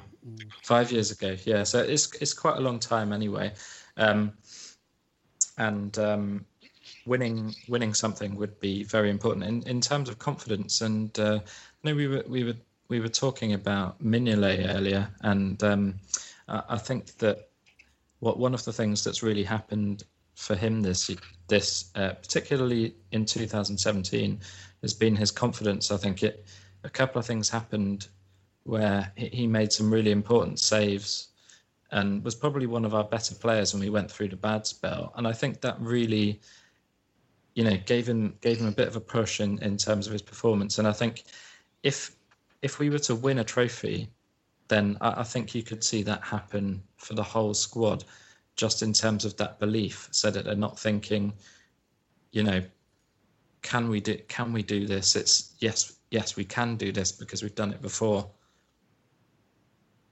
Here's one for the team. Hmm. What would you say? Top two finish, quarterfinal, semi-final of Champions League, or winning the FA Cup, finishing fourth in the Prem? For me, the last one. Yeah, I agree. The latter. FA Cup and fourth. Yeah, yeah. Yeah. No, I, I'll, take, I'll take yours, Keith. Uh, I'd take. I, I would say top two finish and semi or quarterfinal in Champions League will give them far more confidence than an FA Cup final. I I think if we got semi-final of the Champions League, that would be much more than I would expect us to to achieve. Because, I mean, we've not been in it in a while, and if you think the last several years, it's really been dominated by the three Spanish clubs, um, Bayern and Juventus. And if you can crack in against one of those, then you've really done something. Just let me justify why I said uh, I chose the last option. Um, for me, for, for the longest time, I've been saying, I've been saying this now for several seasons. We just need to break the duck. Just need to to win something, win something, win anything, You know, um, if you can do that, it's like in sales. You know, the toughest one is always the first one. If you get that first one in, okay, suddenly you find eh, eh, you know life's a lot more rosier, future looks a lot more brighter.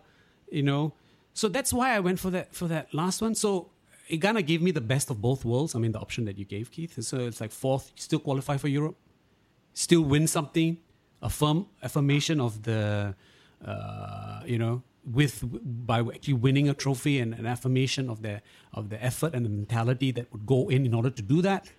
So that's why I chose. That's why I, I, I uh, chose. I didn't hear Vez. Uh, what, what, what would Vez choose?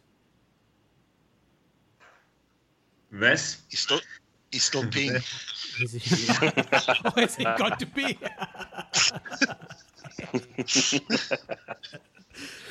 Wes will agree with Keith this time. yes, yes. Yeah, and I, I'd say I'd be more happy with with the top the top two finish and and uh, strong run in the Champions League. So Put it on I put it on the web. Joe Joe, do a poll. Let's see what let's see what all the yeah, full that's a good readers one. uh, Yeah, yeah. think. That's the one. Yeah, that's a good one. Yeah, I can do that. Yeah, sure. Sure. That'll, that'll Um, be quite an interesting poll to do because it, it, it's both successes, and it'll be interesting to see what our readership thinks is more important. Yeah, yeah. Let, let yeah. Let's let's do that. It would be a good one, yeah. I mean, I honestly, honestly, I'm thinking three seasons. We, I don't care where we finish in the top four, as long as we get Champions League for three seasons running, because from a recruitment point of view, it Yeah. just makes a huge difference if you are able to be a permanent Champions League team. Because I think your your your your squad will continue to improve if you do that, Yeah. and then the challenges for Exactly. everything else will come along as a Yeah. Byproduct of it. So I would throw everything away just to make sure I'm a Champions League team for three seasons. yeah, yeah. And yeah. you don't have to worry about because Klopp, Klopp will go for the he will prioritize on, on the on the PL title anyway because he knows everybody is after that uh, on the Merseyside and at the club and uh, he has a big passion for for um, for European competitions especially the uh, the Champions League so the those two will be his priority with the PL being number 1 and uh, CL being number 2 and the two the two domestic cup, cup competitions are important for him to introduce and and um, yeah familiarize um, the um, the youngsters with uh, first team football. That's all. Um, yeah, question uh, question for Christian. Is there a danger that Klopp will underestimate what we need for the squad for next season with all with the high intensity of uh, game that we play? No, definitely not. There- No, no, absolutely not. I mean, he has he had one and a half seasons now, uh, more than that. Yeah, one and three quarters uh, of two seasons um, to get punished um, weekly by the reality. Um, he he knows now exactly where the problems are. The problem is for from his side. It's not just the financial aspect because every single player has to be paid. He has to get the he has to be given the chance to play somewhere to get some satisfaction in between. Yeah. And so he has to keep all the all this team happy. And the bigger he, he makes the team, the more difficult it is to, to make them all happy, despite the fact that he's very famous on being very good at that. But um, um, there is an, another thing: the more players you buy, Yeah. the more difficult it is, yeah, to to um, to make sure you get them all introduced smoothly into the squad Yeah. and that is the, his key problem. He know, I think, he knows very well, along with uh, Buvac, who is indeed his tactical brain. They know exactly where where they he they have to strengthen the squad, and they know how much uh, squad squad depth they need, assuming that they can keep the injury level fairly low. But nobody can really. Um, yeah, predict that, and I think they know exactly what they have to do. But they cannot buy too many players because it's too difficult to integrate them, integrate them all, especially because um, if they have to wait for too long for those players to turn up dur- during the preseason. If they turn up late, it's it's um, it's it's much much more difficult. And he has already given us a hint about uh, that that he will not get all those players early. Yeah, yeah. Well, he did. They did think say for- he did say that you know they, they want their transfer business to be done early. You know, as if uh, you know if you as much as possible get all the players in by by July, as it the club said. But um, I think he said that during the, after the Sydney the Sydney friendly. I'm not sure how realistic that could be and how early. He's the funny thing is he did say that a lot of the transfer business is um, done. Uh, don't know what that means actually. I don't think it's done. So No, what's he, what he means is, Joe, he's talks. identified his first, Yeah. second, third Yeah, yeah. options. Yeah. So he's given over the list of players. This is my first, this is my second, this is my third. If you can't get the first or the second, this is the backups. So I think he's identified everything. Now it's up to Edwards to go out and just negotiate and bring the bring the players in who he can. Yeah. Uh, for him to come out and say, I underestimated the physicality uh, uh, of the Prem, he knows what he needs. So he's put these plans in way a long time ago that this is the type of player he needs. This is how many he needs. Yeah. So so he doesn't get caught, caught short again because he got caught short this year. Yeah. Okay, that's a that's a good um, uh, way to end that point because um, when we when we come back after th- this next break, um, we're going to talk about some of the lessons, um, uh, hard lessons and hard truths that the club has had to face this season, uh, and we'll chat a little bit about how how uh, if he's actually learned from them uh, and improve uh, for next season. Don't go anywhere. We will be right back.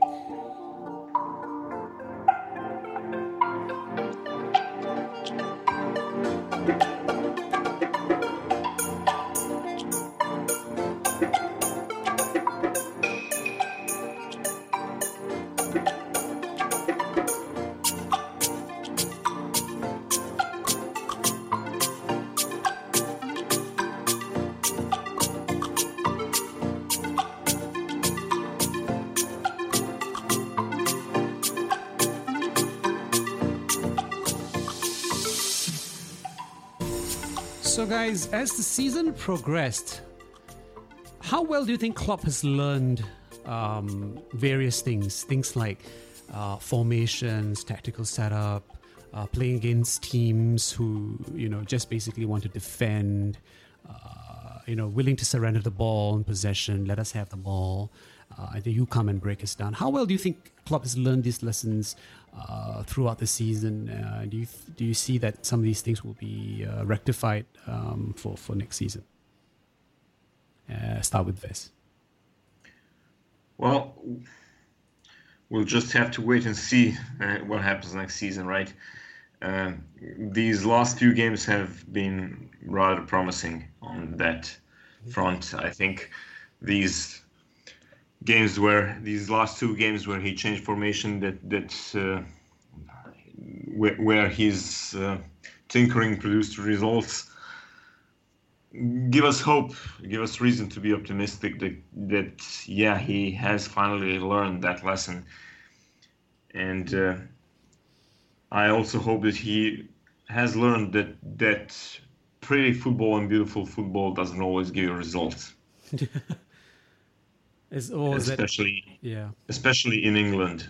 Um, I just remember that I saw several games. I don't follow Spanish La Liga very closely, but but I saw several games against lower oppositions, several Barca games against lower opposition, and uh, those teams they just can't can't defend. They don't know how to defend. They don't know how to plant those those two banks of four and and that that uh, parking the bus approach is is completely unfamiliar to them. And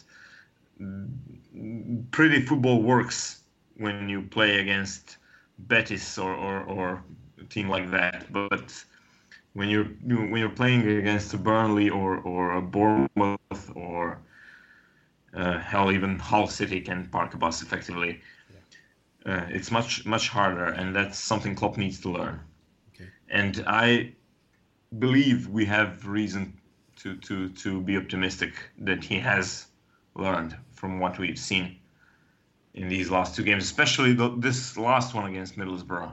Uh, against West Ham, West Ham didn't exactly park the bus. They, they tried to come out and play, and they just couldn't. But but Middlesbrough did defend and looked hopeful on the counter attack, and that was it. And we managed to to. I mean, that was an important goal by Wijnaldum, but but uh, we were clearly up to something in regards of scoring a goal even before that. So. Mm-mm-mm.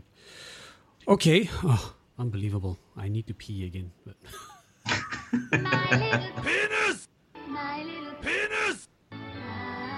okay, so I gotta post the, I gotta post the same question to um, uh, Jason. See what um, you've done to him, Fez. See what you've done to Fez. So, so uh, while I go uh, take a take a pee, uh, post the same question to to Jason. Um, what do you, how well do you think uh, Klopp Klopp is learning uh, in his first full season in the league? Um, some of the mistakes that he's made. Um, how well do you think he's learned from them? Uh, what's the possibility that he could eliminate some of these uh, errors uh, for next season? Go. I'm. I, I was I was thinking about this while um, while Vez was talking, and um, my first thought was that it took him too long to make a tactical change after we lost Mane. That almost seemed to be too slow to to react. That the team couldn't carry on playing in the same formation in the same way that it, that it was, and that the players started to lose confidence. But then thinking about it a bit further. Um, I I think that period we hit over Christmas, I do actually agree with Klopp that um, if if you talk about your, your lines of, of players, then losing Henderson from your midfield, Matip from your um, defence, and Mane from your attack, that's, that's probably your, your your three most important players from, from each line, and to to suddenly lose all of them, and then Coutinho got injured as well. He's, you know, our our best player. It's it's it's almost unheard of that.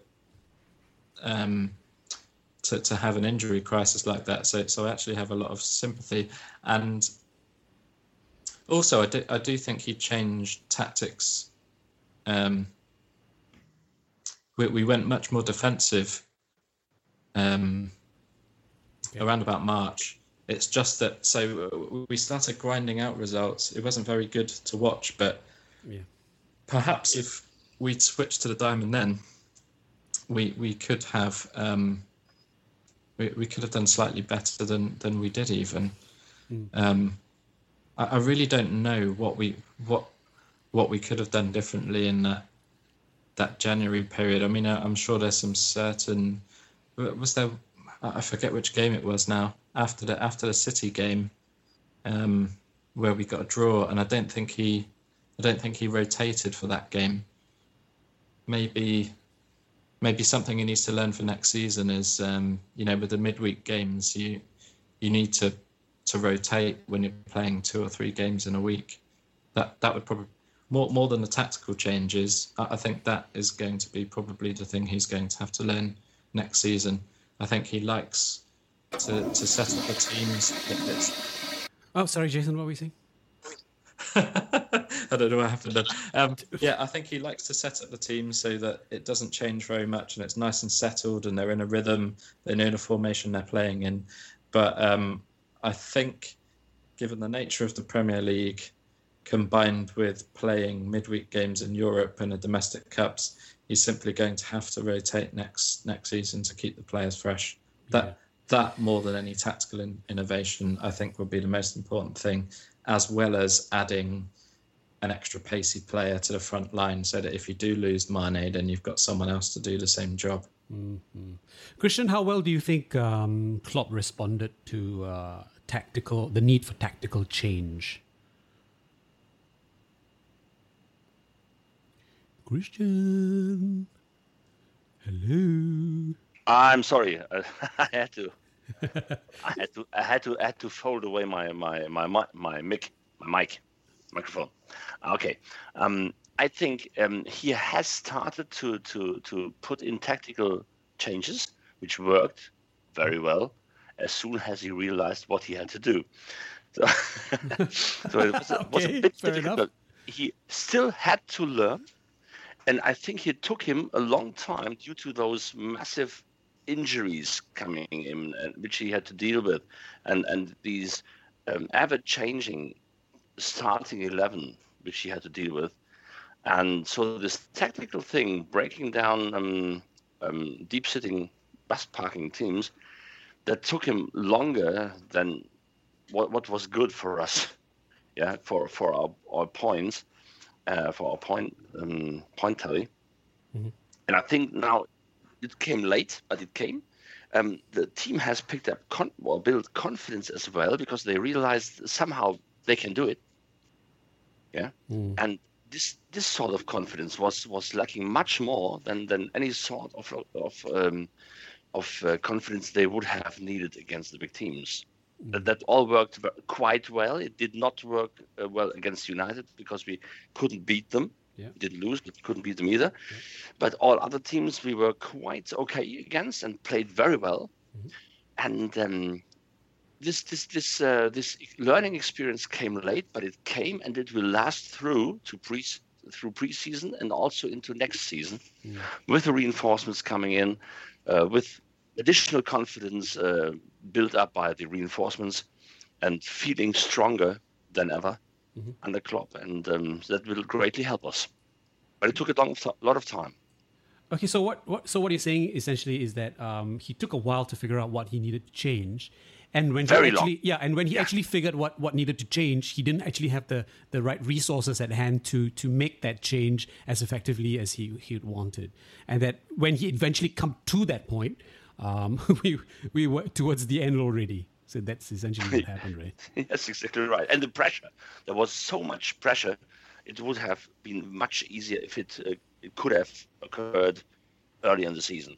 Okay. You could see from the faces the, the relief when they when they scored. When whilst we were talking now for the last hour or so, uh, I've watched uh, the highlights again um, against Boro, and the rel- the huge relief when they scored. I mean, there's so there was so much pressure on them. You could feel them in the last games before. Yeah. Um, no more experiments, and it was all extremely yeah down, going down to the wire. Yeah. Um, it, it came too late. It still helped. It still saved us, but it would have been much easier if it could have occurred earlier. Right, right. Okay, uh, just I'm seeing a, t- a message from Vez. Uh, he said that Griezmann tweeted about an hour ago that all the rumors are unfounded and that his future direction hasn't been decided yet. Griezmann is such an idiot. He's such an idiot. Just about a week ago, he gave an interview, I think, to the French paper or something, and he, when when the reporter asked him about his link with Manchester United, he replied 60 percent, uh, uh, uh, six over ten. He rated that the rumor could be true, or you know that he could be moving. He's like he's feeding the media with such such quotes, and then now he comes and tweets this thing. I don't understand. Well, he said United, uh, the actual uh, what hasn't United, what hasn't been uh, what hasn't been reported though is uh, he said oh uh, he said uh, uh, yeah that's it's probably a six out of ten for the transfer, Mm, but it's a seven out of ten for staying. Is what he actually said. okay, But no one that? no one has wanted that. to report that. Yeah, not six. I think he has he has he has scum uh, uh, seen he has seen the scum playing such an utter shite in the European League final, and um, maybe has his agent had, had has now had to do some additional talks, and that's why he turns the whole thing around and keeps it open, just just to prepare the next step away from from this uh, fucking United. That's something. Because he no, no, no, no. Don't get. I mean, that Maybe was he some, sacked uh, some bullshit for- talk now. I know, and I'm German, so I'm not even very, very proper at that. But imagine we had this discussion about 15 minutes ago or 20 minutes ago about elite elite players yeah. looking for yeah to to play very well or are they looking after money or whatever but imagine an antoine griezmann yeah as a, as a, as a striker with getting such a shite sort of service on the pitch time and again and then he will be made responsible by the united supporters for not scoring. I mean i wouldn't i if i was griezmann and i'm not griezmann i, I admit i admit it freely but I, if I was Griezmann, I would not like to end up in a situation where I'm made the scapegoat, yeah, for such a crap team.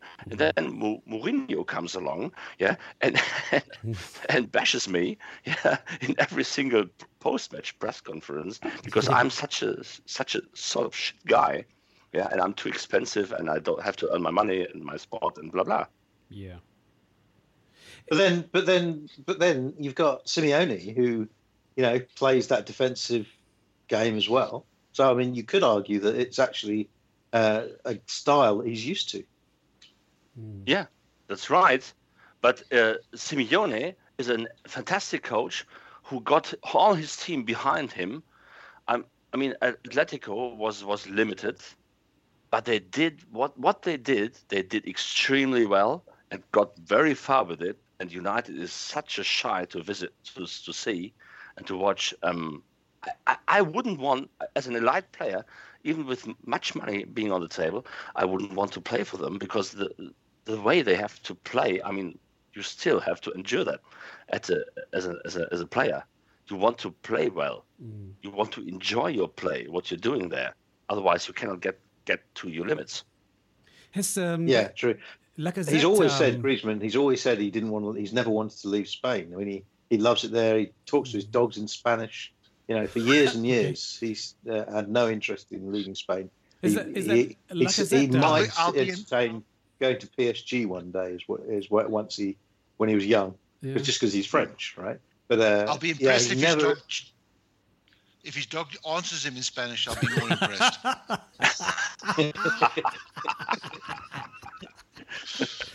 Eh, sorry, I was just I was trying to say, um, is at that him. Lacazette transfer what the fuck he's going to on Madrid. Atletico confirmed? is he confirmed that he's going to Atletico, Lacazette? I think Well, he's talked read- about it, hasn't he? I- I've read reports that uh, um, Jean-Michel Aulas said that that uh, Lacazette had agreed terms with with Atletico, Wow, that's but but those are only reports. I haven't.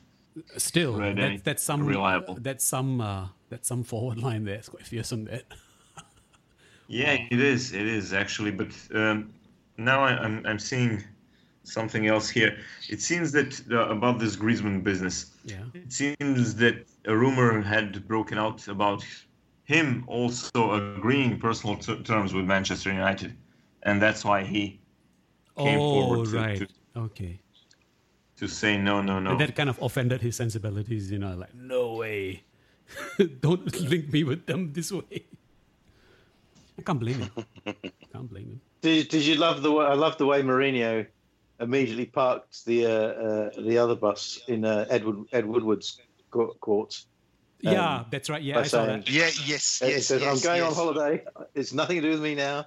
Ed Woodward knows the the the players, the things we need. Uh, you know, it was just it was so He- blissful. It's like saying to the entire world fan base, if it doesn't happen, it's his fault. He really is the death of football. You know, he really is the death of football. I mean, what? How how much of a douchebag do you need to be to come out and say that poets don't win, you know, trophies? I mean, it's really such a douchey thing to say. He excels at that. Oh my god. Woodward's not done such a bad job there in the last few seasons. If if their ambition is signing big names, I mean they've got Di Maria and Falcao and Ibrahimovic and Pogba.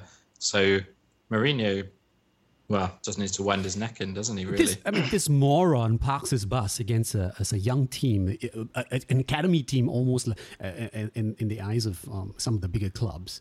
I mean, uh, I think eight, easily 80 90 percent of the of the lads at Ajax probably taking their A levels next week. Jeez, yeah, no kidding. Yes. yeah. And, and he's jumping around, rolling around, rolling around the grass with his um, with his son. After, I mean, I guess it's a nice thing, uh, father and son celebrating. Uh, it's like you know, but he seems to have a proclivity for trying to poke things on the pitch as well. You know, you see that thing rolling around. Uh, what a what a moron! But um, okay, coming back to this again. Any other interesting tweets? This no. no. okay. um, Here, here's a good one. Eric Okay. scored, so he's most improved player at Liverpool at the moment. He's just scored. it's, he he did get jiggy with it then. What do you think um, Klopp needs to to um, work on further and improve next season, uh, Keith? I think it was. I mean, as as as experienced as Klopp was and is, I think it was a big eye opener in terms of of what he experienced in the Prem, and I and I and I think he'll he he will get his rotation better. He will get his formations better, and I think he will change the team up better than he did this year. Mm-hmm. I just found it very frustrating when everybody and his dog knew we needed a change, and he just didn't want to make that change. But I can see all these things happening a little bit better next year. Uh, so I've no doubt that he's going to identify the right players to come in. I have no doubt that we'll have a, a, a much better and deeper squad. Uh, uh, in terms of when I say better, better in terms of uh, of um, substitutions, better in terms of options going forward. Because our first first eleven was pretty good uh, in terms of uh, how they played this year. But I think he will be more astute in the formations, how he sets up the teams against the weaker teams, how he rests players and rotates players. 'Cause I think he didn't have the luxury of doing that this year. So overall, I think it'll be a big step up from both depth, depth, uh, the depth of the squad, as well as the uh, the experience from Klopp's side in terms of managing it as well. Okay, okay, okay. fair enough. Okay, um, let's do this. Um, who do you think, in your opinion, was our best player this season? Uh, Ves, Coutinho. Coutinho, uh, Keith. Yeah. Oh, Mane by a long shot. He was the bright spark for me. Uh, everybody moaned why we paid this much for him and everything. He came in like a breath of fresh air, and for me, he was the player of the season for Liverpool. Christian. Totally agree with Keith th- this time. Money. Okay. Must be a shock for you. But Man- Mane was the best player. It was not by a long shot, but he was. Okay. Uh, Oh, don't do it, Vers. Don't do it, Vers. No, Keith will be unbearable. Coutinho had a lot of bad games, and within even within the games where he scored or played was influential in, in some goals. Coutinho had a lot of bad scenes where he overlooked um, better positioned uh, teammates, was too selfish, running into defenses, losing possession, etc., etc. I mentioned it a couple of times um, before um, in uh, earlier podcasts, and I would like to mention it again. Coutinho was outstanding in some in some ways, but he was very average in some others where he still has to improve. And Mane was mostly outstanding. Okay. On the other hand, Christian, when Mane uh, got injured and and was out, it was Coutinho who grabbed the reins and took the team to, to that next level. And he actually he is the one that got us over the line. So that's why I'm going for him. There's no doubt that Mane is the signing of the season. And yeah, he Sure. has been a, a great surprise, and that is a valid point that Keith, Keith makes about how people moaned about his price tag and stuff like that. And he, he proved all of them wrong. Yeah, he's a brilliant player, but but I think uh, all those bad games that you mentioned mostly came after that injury of, of his Okay. when he just needed some time to, to get back on track. And once he got back on track, he's been brilliant again. Okay. Um, Jace, your best player. Well, uh, I'm I'm going to try and uh, uh, go go for a slightly different angle. So uh, I probably think it is Mane, to be honest. But I, I'm just going to raise a suggestion. If Henderson hadn't got injured, he was getting uh, Kante-like figures in the first half of the season. Uh, if we would have maintained uh, Sure, a yeah. title challenge, then he certainly would have been in with a shout as well. Sure. Yeah. Yeah. Good one. Okay. Uh, good Henderson shot. was good very shot. good. Yeah. Yeah. It is. It Yeah. is. It is. Yeah. Um, mental. Your your player of the season. Um, be hard to disagree with any any of the choices.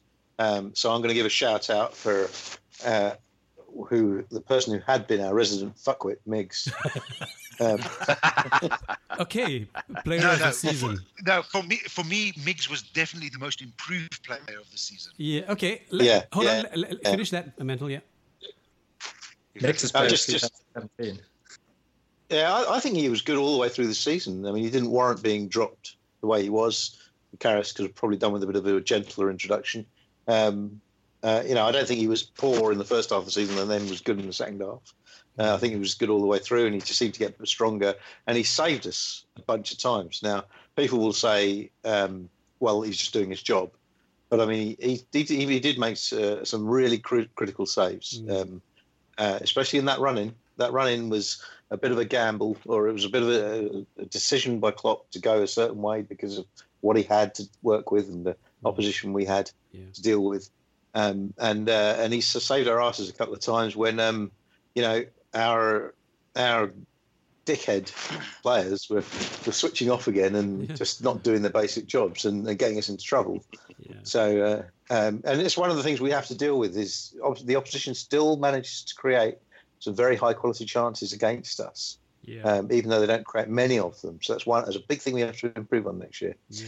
Um, so yeah, so Miggs can't get player of the season, you know, really, but he deserves a mention. Okay. Um, Okay. Fair The enough. Mane thing, I think you, you just have to say that we'd lost all the pace in the team once Sterling had gone and once Ibe had gone out the door as well. Yeah. That was it. We just had no pace in the team, and that's just desperate in a, in the Premier League to have no pace. Is Yeah. well in football, world football generally, you've got to have some pace, and it's got to be.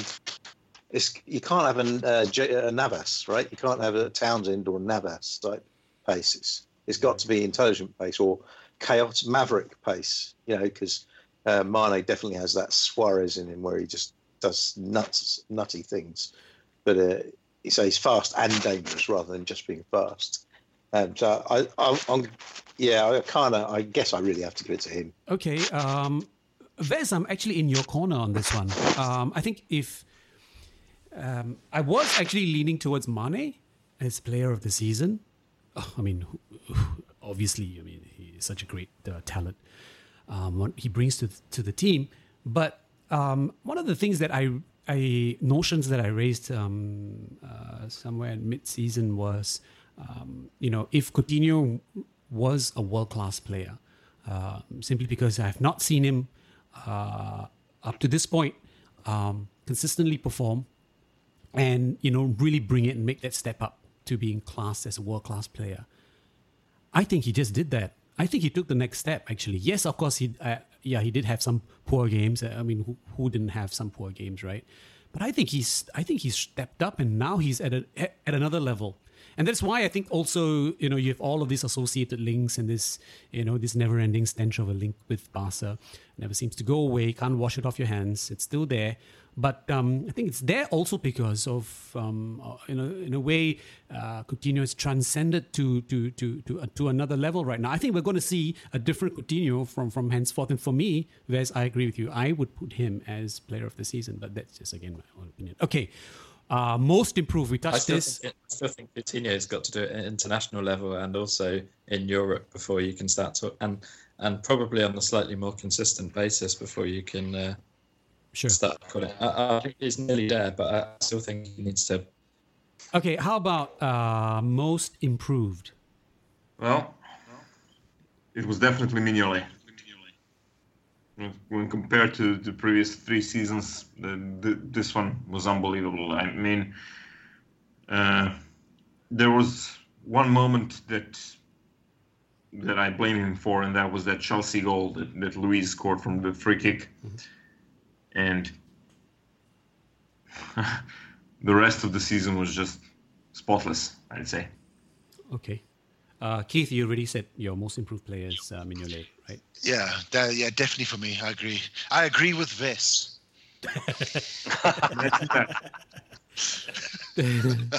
uh, Sensation. uh, Christian. I agree with Keith.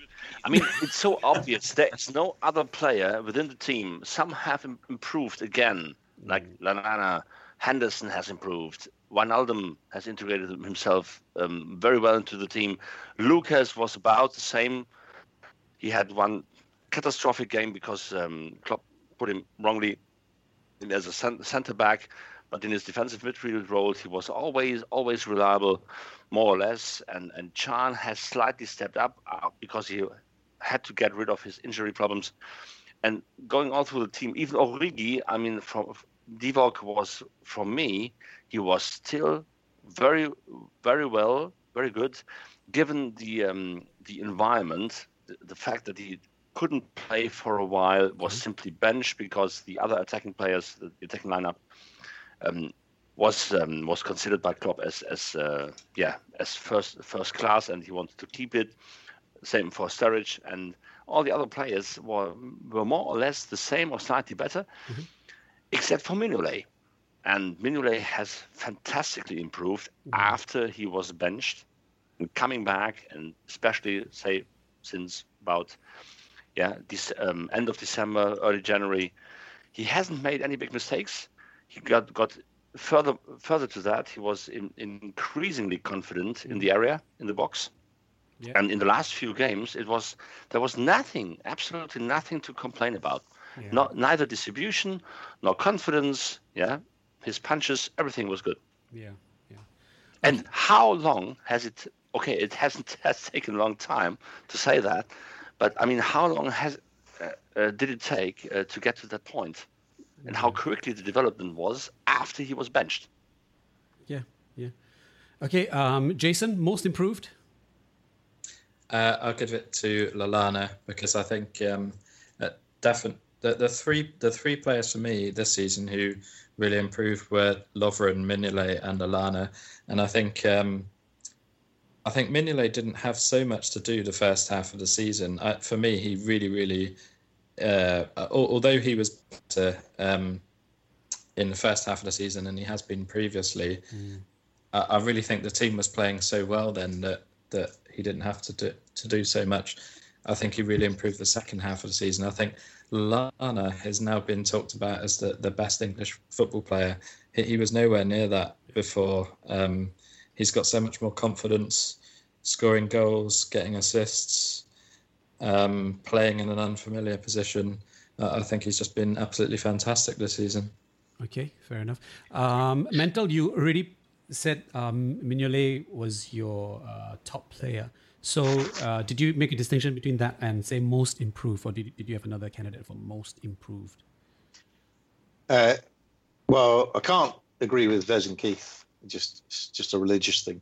So I'm going to agree with Jason instead. I've been accused of being too religious. Yes.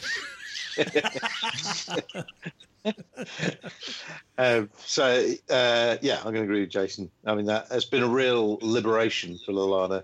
Um, it, it it was it so so crucial the way he's improved these players. But for Lallana, um, his career could have pretty much ended with us. Not not his football career, but his Liverpool career could have been over. Right? With you know, I can't help but think that other managers would have said, "Well, we tried. He hasn't worked. He hasn't stepped up. Um, he's, you know, he's come from Southampton. He's not a big team mentality type player. Yeah. You know, it would have been so easy for that to happen. Okay. Um, because playing the front line, it's difficult. You don't have space. You have to be able to create your own space, and you've either got to have skills like Coutinho or Firmino, or you've got to have uh, the the kind of the pace and the maverick Yeah. style of a, of a Mane. You know, and, and Lallana doesn't have those things. He's, he's not pacey. He's he's not really tricksy in a in a particularly effective way. Um, he's certainly no Coutinho. Um, and he, you know, he, he I noticed in the Middlesbrough game actually he was back to doing pirouettes. You know, pointless pirouettes where he didn't go anywhere. He just stands on the spot, and the, the defender just stands there watching him. Yeah. You know, um, I mean, he wasn't terrible in that, game, but he, he was definitely doing that.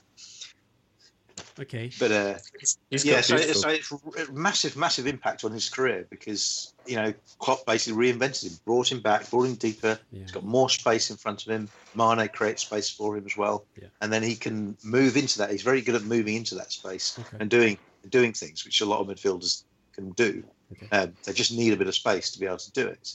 Um, so, uh, and that's that's where he's really found found his uh, his kind of his place. And of course, then he's not just doing that; he's also contributing hugely to the press in the middle of the park. Mhm. And when we're playing the cities and and uh, uh, the strong teams, um, um, Spurs and other uh, th- those kind of teams, that's so important to give us control of the midfield. Is we have to put pressure on all of their players. Yeah. And so Firmino comes in, Lallana does his work because he works like a maniac. Yeah. He's, you know, he has been a bit headless chicken like work before. That's what um, Stevie G himself said, right? I mean, he says he was unbelievable how good Firmino is. I mean, it's the first time they played together, um, and uh, you know he, he was blown away, but uh, by how good Firmino really is. Um, so that that's a that's that's a great uh, statement to get from uh, from a legend club a club legend. Okay, moving on. Um, let's talk. Up, okay, we've we've given the plaudits. Um, let's not hold back some of the bricks. Um, Keith, I think I know who your choice is for most regressed, but we'll come, I'll come to you in a sec. Um, Ves, who do you think has taken um, steps backwards rather than forwards this season? Well, that's difficult to say. Uh, Clyne had a season that, that that was disappointing for me. I think he's capable of much more than, than what he shown this season, and uh, that's on one hand. But on the other hand, you have someone like Moreno who didn't even play yeah. at all almost the entire season. He had a few decent performances in, in the cups, and two or three awful games in, in the league. So uh, I think that, that this definitely spells the end for him, and the the lack of trust that that, that Klopp has shown is just too much. Okay, um, uh, Keith. I, I can't. I don't know how you can say that Moreno's uh, regressed. He never got a chance. He, he didn't play. Anyway, yeah. So we wouldn't know whether he uh, uh, regressed or not. Uh, that's but that's, that's why I said on the other hand, as opposed to, to what I said about yeah. Clyne. Right. Yeah. Yeah. Yeah. yeah. yeah. And uh, for me, for me, the most per, the person who regressed the most is definitely Clyne. Um, I actually liked him as a player the year before. I thought very good, solid left uh, right back, great defensively, gets forward, pace. But this year, he was good defensively, but he was absolute shite in the third, uh, the final third of, of, of the of the of the pitch. Uh, he gets, I mean, he should go to the fairground because he can't miss that defender. He he should get one of those balls in the fairground and start throwing at them because he hit them the defender every single time he tried to cross. Uh, I mean, I mean, even even the law of averages, you'd think he'd miss it once or twice, but no, yeah, he was a big disappointment. And for the first time, I thought, has he got a place at Liverpool? Um, I think Trent is going to push him really hard next year. Uh, I really like this lad. He's got to learn a lot defensively, but I'd like to see him on uh, against some of the lower half of the team, uh, the table teams, uh, because I think he gives us so much more going forward. Okay, uh, Christian, most regressed. Very difficult to say. I mean, it's but it's in fact it's it's the same discussions. It's about fullback. Um, is it Clyne or is it um, is it Moreno? Moreno um, has to be considered right from from the fact alone that he has not been considered anymore. He has not been played anymore. I mean that that that has to tell us a lot. We have to be realistic. Um, Klopp mentioned very early in the season when after bench, benching Moreno, a couple of weeks later, um, responding to a reporter, mm-hmm. he said he was the best of all the guys in training. But he didn't come back. He didn't get got. He didn't get any chance to play, and if he didn't get any, any get any chance to play, he wasn't uh, effectively not able to beat James Milner mm-hmm. on that position, despite the fact that James Milner is not the, the fastest player He's over his peak. He's 31. And Moreno, at uh, I think 25 or 24 years, years, he should have every chance to beat him. Mm. Um, but it didn't happen. So, in, in fact, Moreno digressed in his level from a regular starter to a to an entirely benched, yeah, or entirely second-rate player. And I mean, this is the most regressed player, in fact. But on the other hand, I personally believe that Clyne also um, has, in fact, um, yeah, he has re- he has regressed significantly as well. And I was very disappointed. And here I have to tap your hands. Agree with Keith again. because it's it's, it's, it's obvious you got good to taste. see that he's not good he's, he's, not good enough. He's not good enough on the right hand side. None of his crosses ever was were any good this year. I mean, exceptions from the rule may, may be given, but uh, most of them were regularly shite, and this is not acceptable at that level. That is absolutely not acceptable. You have to look for someone better. If eight out of ten crosses are absolute crap, Yeah. that is not possible to accept. Okay. That- Uh, I, I take it. I take it that uh, uh, Moreno's career is over, but I wonder if he wouldn't have got more game time if it wasn't for the fact that Henderson injured, and we uh, and and and Milner was in there as the captain and senior player, and Klopp wanted him on that field as as, as the captain and senior player. Uh, I Maybe, wonder yeah. how much that play played an impact on that as well. hmm. Okay. Uh, Jason, who who do you think took the most steps back? Uh, it's a difficult one actually, because I, 'cause I think most players have improved, haven't they? Um, I, I get what people are saying. For me, I think Clyne has kind of stood still. He's been disappointing for me that he's not progressed. I, I think it's more that he stood still, and overall, the level of the rest of the players has gone up such a lot. Whereas last season, he looked like one of the most consistent. Um, I mean, you, you'd have to say. Oh, I don't know. I, I would I would actually probably if we were talking about regression, I'd probably talk about Origi. I think there's mitigating circumstances. I think he was better last season as a lone striker, but I think in the four three three, for for me it didn't really work, and and I think um, you had some numbers last week, Joe, to to back that up. So I think as a natural regression, I'd probably go for Origi. Yeah. Okay. Um, mental. Uh, I like the Origi call. Don't know what the hell he's doing at the moment. He's, he's just he's spending so much time standing around ball watching.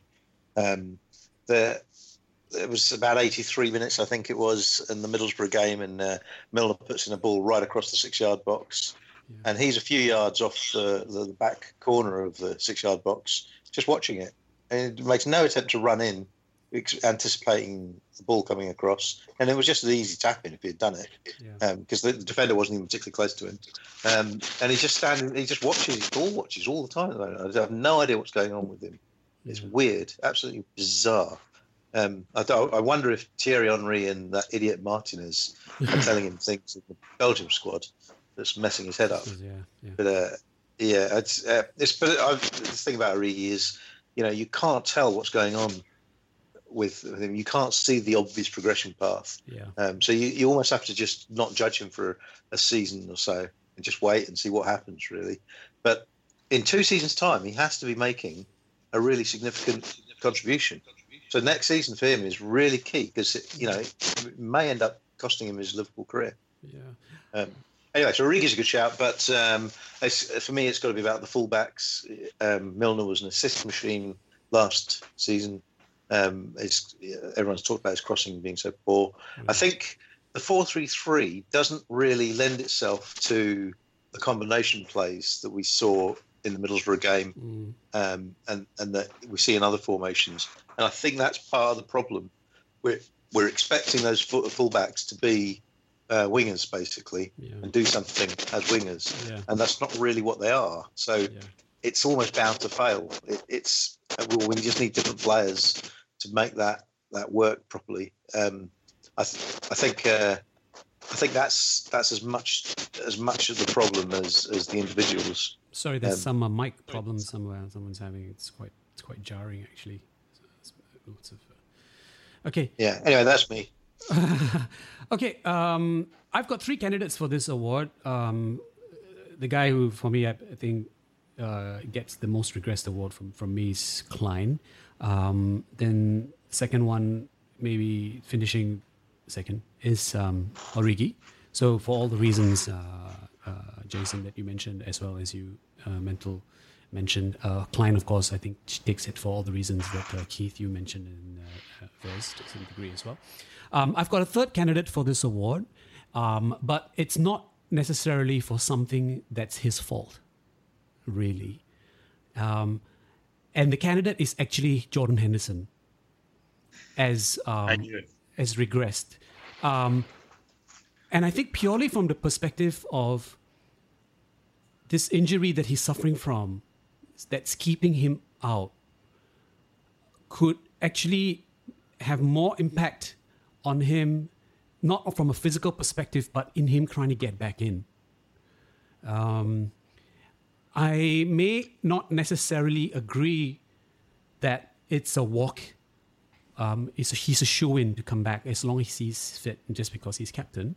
I love him. I think he's as as I think Jason, you you, you said it earlier. He was posting Kante like numbers and fantastic. If he just had an opportunity to stay fit, remain fit, um, you know, he would. We would not be talking about um, Hendo in the in these in the, in this uh, in this way. But um, looking at what we're trying to do in strengthening, you know, certain positions and especially also that midfield position, and with the emergence of Emre, okay, um, that midfield is looking really really crowded right now. Um, so I don't know whether I'm not so certain that he could just waltz his back his way back in. You know. So that that's um that's one thought that I had, but um. Here's a here's an interesting stat, Joe. Yeah. You, uh, uh, everybody's having a go at Origi. He seems to be the, the scapegoat at the moment. Uh, uh, a lot of people say he scored 11 goals Yeah, yeah. this season. Yeah. Top being Coutinho with 14, Mane with 13, Firmino with the 12, and then it comes Origi with 11. With the amount of starts that he's had, uh, when he was in that rich vein of form and then was benched because Klopp chose that 4-3-3 system. I think a lot of the people are, are being harsh, harshly judging this lad. I, I, I don't think he's been played to his strengths, um, uh, and I don't think he's had uh, a a fair shot because Firmino's been so good in that 4-3-3. He's been sort of a bench, a sort of impact player from the bench. Uh, I think his preferred uh, position would be up front. Then he, they'll put him on the wing. So uh, I think we've got to take all these things into consideration as well. I think the, the people are being a little bit harsh on Origi. Okay. Okay, boys. Um, we have to we have to land this show. Um, I think it was fantastic show. We talked about we covered a lot of ground in this show. Um, my thanks to all of you for your contributions for this the, the last episode of the season. Is it the last episode? Maybe. Who knows? we still have do have other content coming up in the summer. Um, thanks also for all of your thoughts and time and um, effort spent uh, uh, on the FOARcast for season one. I thought it was uh, it was a great season. And um, for listening in again, thank you for for being with us, uh, continuing to support us through this show. Um, and uh, we hope you enjoyed this this show and uh, and all the stuff that and the content we've been, been able to to to to bring you. Uh, and uh, we'll be talking to you lots more uh, in the days, weeks, and uh, months to come. Guys, thank you very much. Take care. Good night. Cheers, everyone. Talk soon. Cheers, everyone. Cheers. Good night. Good night. Bye bye. When you walk through a storm, hold your head